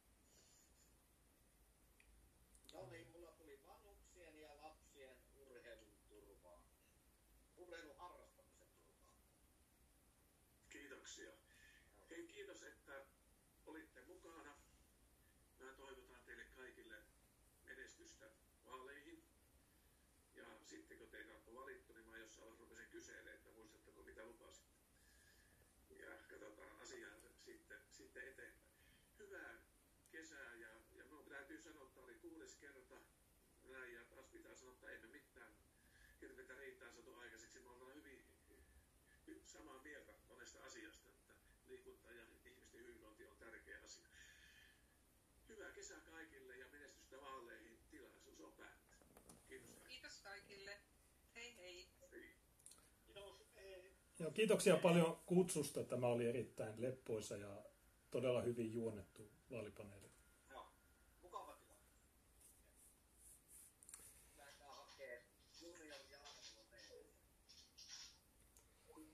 Okei, se oli siinä. Ää, niin tosiaan, ää, tässä nyt oli tämä vaalipaneeli. Kello on kaksi yli kahdeksan. Niin Tiina ei ollut koko aikaa tässä paikalla, mutta joo, siis tämä oli tosi hyvää. Ja en mä tiedä, mitä mieltä olitte mun puheenvuoroista. Mä annan teille hetken aikaa, mä käyn lyhyellä kusitauolla. Kirjoittakaa sinne chattiin, että mitäs äh, MFUS sanoo, että Juneksesta on kuoriutunut oikein salonkikelpoinen paneelikeskustelija. No mutta kun mä olin vilpittömästi sitä mieltä, että toi, toi lepposa. Että okei, siellä on paljon suvakkeja ja näin, mutta silloin kun ne puhuu urheilusta tai tämmöisistä asioista, niin silloin ne ei itke, että LGBT, ne on sitten mainita, että LGBT, Oulu Pride ry, niin sillä annetaan enemmän rahaa näin. Mä olisin voinut, mulla olisi ollut miljoona juttua, mutta en mä tiedä, se, pitäisi olla semmoinen vaalipaneeli, jossa mä oon ainoa ehdokas ja sitten mä voin kertoa. Mutta tavallaan se olisi vähän niin kuin monokulttuuri tai vihapuhe, että mä vaan tykittelen omia juttuja. Mutta laittakaa sinne chattiin, äh, mitä mieltä te olitte tästä. Mä tuun ihan just takaisin. Tiina voi tietysti huudella tuossa, jos sulla on jotain yleisölle, mutta se, tosiaan se ääni on Joo, no en mä tiedä mitä tuohon sanoisi oikein. Tosiaan mä en kuullut tuota alkupuolta tuossa, kun mä olin tuossa kaupungilla äh, asioilla ja tuota, äh, mutta joo, kuulosti, että ihan hyvin meni nuo Juneksen osuet tuossa ja, ja en mä tiedä mitä mä sanoisin, niin tosiaan äh, tänään on julkaistu siellä mun Oulu-sivulla äh, mun tuota kirjoitus. Ne julkaisee sellaisia sellaisen sarjan vaaliehdok- kuntavaaliehdokkaiden kirjoituksia. Ja se mun kirjoitus on siellä otsikolla Suomen grooming pääkaupunki vai jotain aivan muuta. Ja mä puhun siinä siitä, että miten Oululle olisi luotava aivan erilainen tulevaisuuden visio kuin se, mikä tällä hetkellä päättäjillä on voimassa. Eli se, että tavoitellaan monikulttuurisuutta ja tuhotaan kaikki perinteinen ja vanha-aikainen Oulusta ja valetaan käytännössä Oulu ihan samaan muottiin kaikkien niin suurten kaupunkien kanssa. Ää, niin tuota, ää, käykää ää, tuota, vilkaisemassa sitä kirjoitusta. Linkki siihen löytyy myös tuolta mun Twitteristä ja Facebookista ja Juneksalta sen sometileiltä. Ja tuota, laittakaa jakoon ja sillä lailla, niin saadaan se sinne ö, luetuimmat kärkeen. Että se taitaakin olla jo päivän luetuimpien kärjessä, mutta se olisi aika kiva, jos saisi se sinne kuukauden luetuimpiin. Kun viime vaaleissa Kalevalla oli sellainen ö, tuota juttusarja, mihin kaikki ehdokkaat pystyivät laittamaan yhden kirjoituksen ja ne julkaisi sitten niitä aina päivittäin muutaman.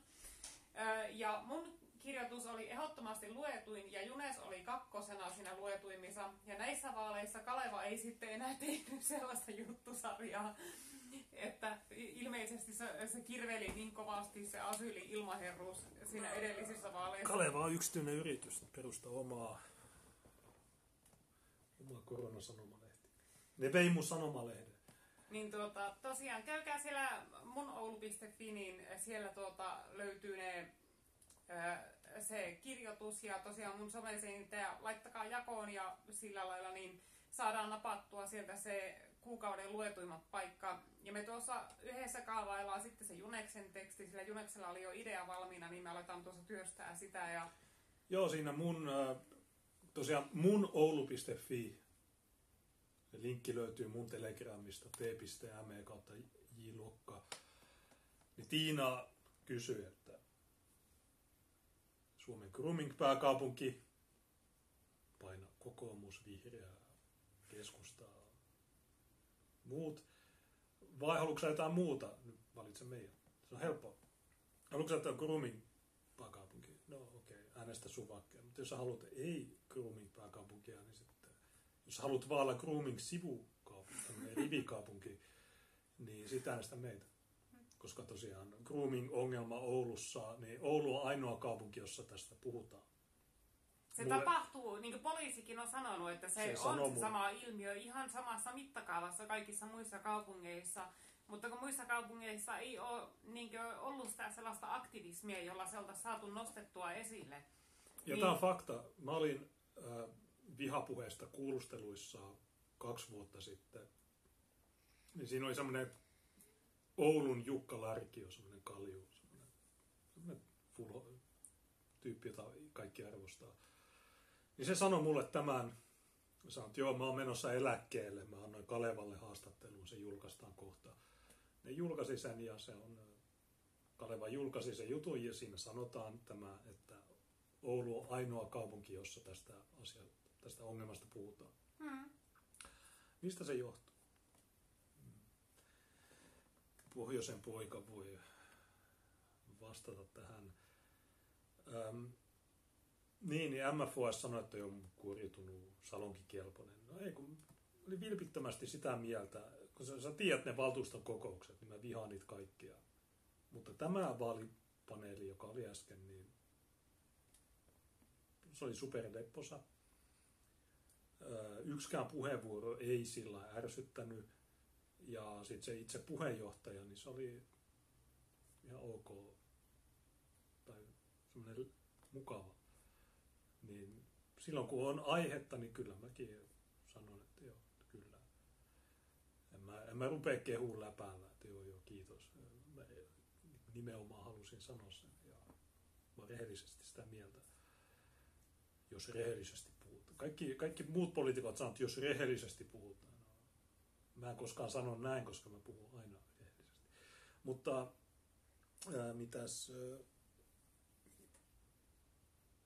se olisi kiva, jos pääsisi muihin paneeleihin. Kalle Aaltonen on Yle-paneelissa tänään. Niin äh, ehkä mekin voitaisiin päästä sinne. Ja saitte jotenkin sähköpostia niille ja kiinnotat, onko No, no siis Yle Oulu ja Yle Kajanin laitto sähköpostiin. Mutta ne kysyy vaan meidän vaalitilaisuuksista.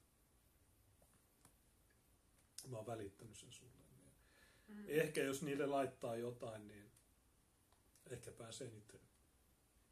Tai ei ne välttämättä mua päästä, mutta ehkä sut. Mutta niin tosiaan Suomessa nämä vaalijutut, niin nämä on, nämä on kehitysmaatasolla. Että jos sä katsot ää, Yleä, niin siellähän on vain näitä puheenjohtajia haastattelussa, haastattelussa tai sitten ää, että se on todella niukkaa se. Ää,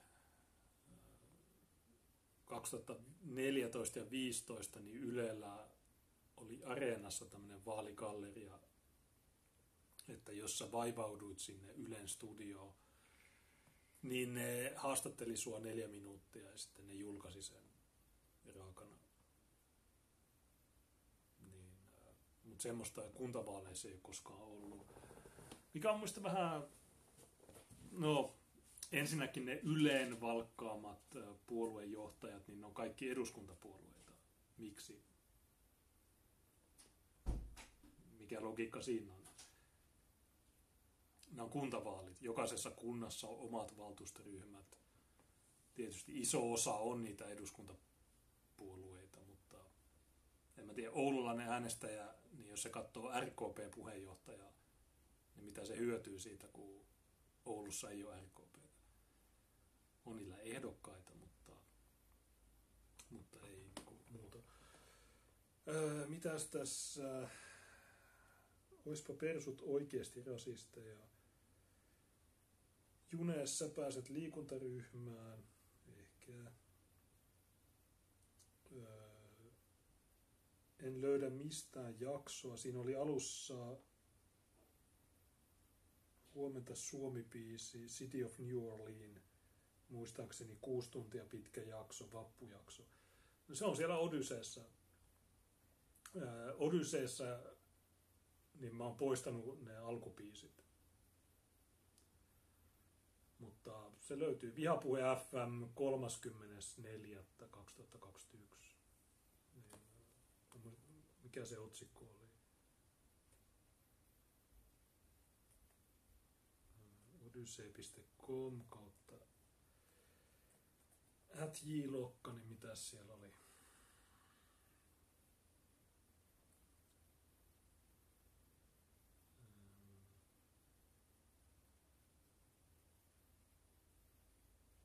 niin tämä. Niin mä laitan tonne, mikä se on, ifvet. Nyt sulla on linkki siihen. Öö, mitäs öö, Miskis sanoi, että älyttömän hyvää. Ja Kun Ifvet sanoi, että se, se, sekin löysi sen.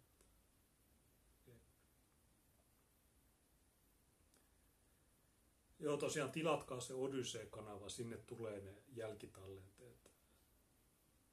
Puutarja Karikuri sanoi, että erittäin hyvät puheenvuorot. Änjäke sanoi, että rentoa keskustelua oli tänään. Joo, Miskissä on tosi hyvät puheenvuorot ja ennen kaikkea realistinen ote. Hoidit kyllä hienosti osuutesi. Juontajakin saa täyden kympin, kuten sinäkin.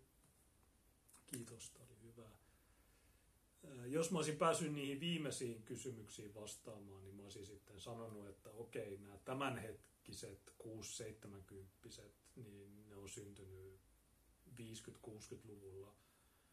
Eli ne on kirjaimellisesti boomereita. Ja vaikka niiden osuus on korkea tällä hetkellä, sanonko se 17 prosenttia Oulussa, niin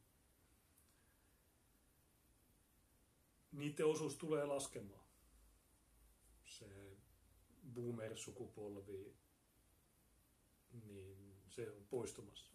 Suuret, eläköityvät suuret ikäluokat, ne on pelotellut meitä niillä. Mutta jos sä katot objektiivisesti niitä käyriä, niin sä näet, että koska boomerin tai boomer-sukupolven jälkeen se syntyvyys laski 70-luvulla hyvin voimakkaasti, niin sitten kun tämä, nämä suuret ikäpolvet poistuu, niin sitten se tavallaan se ongelmakin poistuu. Kun se on, mistä tämä ongelma, nykyongelma johtuu, niin on, se, johtuu siitä, että ne 50-luvulla, 60-luvulla oli 4, 5, 6 lasta per perhe ja sitten 70-luvulla se romahti alle kahteen tyyliin. Ja se ei ole koskaan noussut sen jälkeen. Niin tällä hetkellä me eletään tilanteessa, jossa on nämä eläköityvät tai eläköityneet isot sur, ikäluokat, mutta kun ne poistuu, niin sittenhän se tilanne korjautuu. Ei me tarvita somaleja siihen. Mitäs tuossa kuulosti rauhalliselta keskustelulta, hyvä niin, mutta painetta kehiin. No mitä painetta? Puhuttiin urheiluun jutu, mitä kunta voi tehdä. Mä kerroin, mitä, mitä mun mielestä voi tehdä. Ää, laita priimiä Hesan yöstä juneessa. En mä tiedä, käydäänkö me missään. En mä usko. Thunder 111 kysyy, mikä se jakso oli, missä ulkomaalainen tutkimusryhmä oli jossain Keski-Afrikan maassa asentamassa sähköjä ja opastamassa niitä paikallisia. Ää, se oli, ne oli tsekkejä ja se oli Sambian, Sambiassa, se ei ollut Keski-Afrikassa. Mikä se oli? Sambia, joku aurinkopaneelit Sambiaan. Mä katsoin, että jos... Okay. Kaat- kaatu läpi, ei okei, okay, nyt se jatkuu. Ää, aurinkopaneeleja Sambia. Mm. Se on ollut tammikuussa viime vuoden tammikuussa 2020.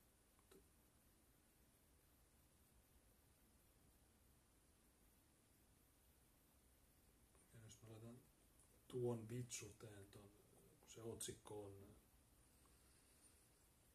aurinkopaneeleja Sambia, niin katsotaan, jos mä löydän sen nopeasti tähän.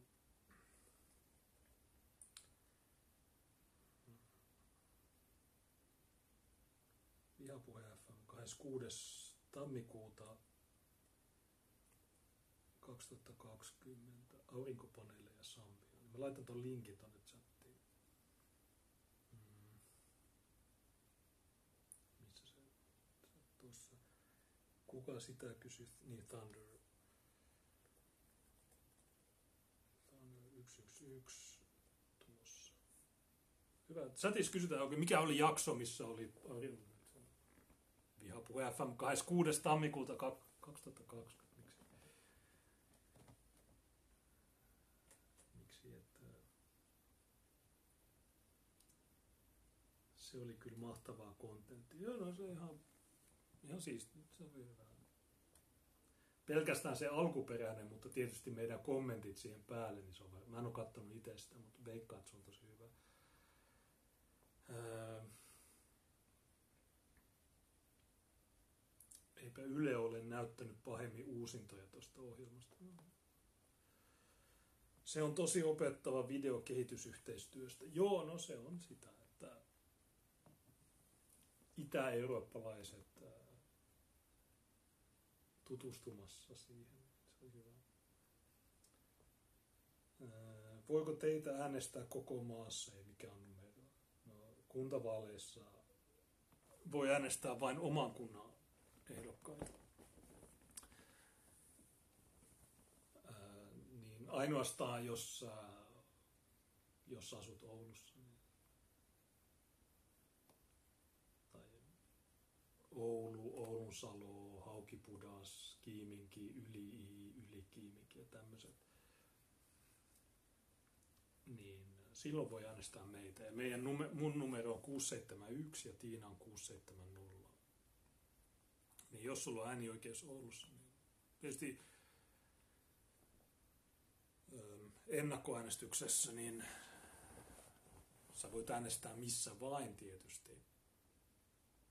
Mutta sun pitää, sun, sun pitää olla oululainen. Sä voit äänestää meitä. Et jos sä oot helsinkiläinen ja sä äänestät meidän numeroa, niin sä saat jonkun muun. Tätä on kysymyksiä. Mä luulin, että tämä, nämä olisi jo tiedossa, mutta monet meidän katsojista ei tiedä, miten vaalit toimii. Ja tämä on yksi juttu, miksi meillä on niin paljon nukkuvia. Koska käytännössä kaikki, kaikki vihaa maahanmuuttoa. Miksei se sitten poliittisesti toteudu, niin se johtuu siitä, että, että tuo tiedottaminen, niin se on mitä on ne, joilla on valta tiedottaa, eli Yle, Hesari ja nämä, niin ne valehtelee teille. Ja sitten ne, jotka ymmärtää, että ne valehtelee, niin ne, ne, on, ne on hypännyt kokonaan pois siitä systeemistä. Ja, ja näin.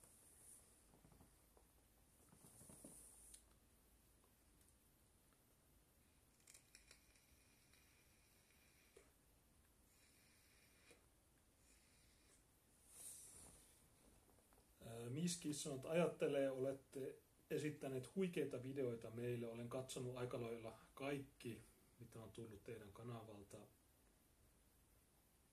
Toivon Asylin saavan kaksi valtuustopaikkaa. Siellä asuvat, äänestäkää jompaa kumpaa. Joo, äänestäkää. Mua tai Tiina. Ne äänet lasketaan yhteen. Jos me saadaan riittävästi, niin me molemmat päästään, mutta jos me saadaan vähän samalla tavalla kuin viimeksi, niin sitten se, joka on saanut eniten, niin se pääsee sitten läpi. Niin tästä on kysymys. Mehme sanoo, että on noita vanhoja jaksoja aina välillä hauska katsoa. No, joo. Kunhan ei ole liian vanhoja. Jos, jos mennään jonnekin 2015-16, niin no varmaan monet tykkää niistä, mutta mun mielestä ne ei ole ehkä teknisesti niin hyviä. Ja se, sisä, no se sisältö varmaan on, se ydin on sama, mutta kuinka hyvin se on esitetty, niin se on sitten eri asia. Ää, niin vaalit.fi, niin siellä on lisää tietoa tosta ja tosiaan kun tuossa on se nappi follow, niin kun sitä klikkaa, niin sitten saa aina ilmoitukset puhelimeen ja se tietokoneeseenkin saa ilmoitukset, milloin nämä lähetykset alkaa. Ja tietysti mulla on Telegram-kanava t.me kautta jlokka. Se on se mun oma Telegram-kanava, jota mä käytän vähän niin kuin Twitteriä. Ja sitten meillä on toinen kanava t.me kautta monokulttuuri, joka on semmoinen kanava, jonne mä vaan ilmoitan skriimeistä. Niin sinnekin, jos laittaa se osoitteen ja sitten klikkaa join channel, niin se ilmoittaa kännykkään. Vähän niin kuin tekstiviesti, että tunnin päästä alkaa lähetys. Meillä on vähän yli 500 monokulttuuri Telegramilla on vähän yli 500 ja sillä mun omalla on melkein 200. Se on tosi vähän, mutta jostain syystä suomalaiset ei, ei tykkää käyttää Telegramia. Vaikka se on tämän hetken kuumin softa. Toimii pöytäkoneella ja kännykässä, niin se on yksi kuumimmista softista. Sieltä ei saa bännejä. Kandee siellä seurata, niin tietää aina missä mennään. Mutta joo, mitä se on? 24 yli 8 niin onko tässä, onko tullut superchatteja? Mä, mä mulla ei se ollut auki sitä, en tiedä. Vilkasen nopeasti tuolta ja sitten Streamlabsista. Se on vähän ikävä sitten. Ja niin, mä, mä olin huomannut, että vaalitilillä oli tullut taas usealta ihmiseltä yhteensä varmaan 100 euroa. Niin mä en nyt niitä lue, mutta katsotaan mitä huomenna. Okei, tänään on tullut kym, Tapiolta tunti sitten 10 euroa ilman viestiä. Tapio. Kiitämme ää, tätä mutta Delive ilmeisesti ei ole tullut mitään. Mutta okei, ei mulla oikeastaan muuta. Ää, tässä on tänään tullut useita juttuja Hakaristin lippuoikeudenkäynti, niin siinä oli tänään päivä kaksi. Mä oon saanut ne kuulustelut ja sitten oli se oikeusasiamiehen juttu BLM hommista, mutta ei niitä, niistä nyt jaksa. Mutta katsotaan tuossa, miten, miten me saadaan juttuja sitten käsiteltyä. Niin kiitos katsojille Suvakit sanoi, että Jyneslokka puhuu vaan maahanmuutosta. Mä olin just kahden tunnin paneelissa, jos ei puhuttu ollenkaan maahanmuutosta. Repikää siitä. Sitä paitsi mulla ei edes sohvaa, mulla on vaan nojatuoli. Mutta joo, kiitti katsojille ja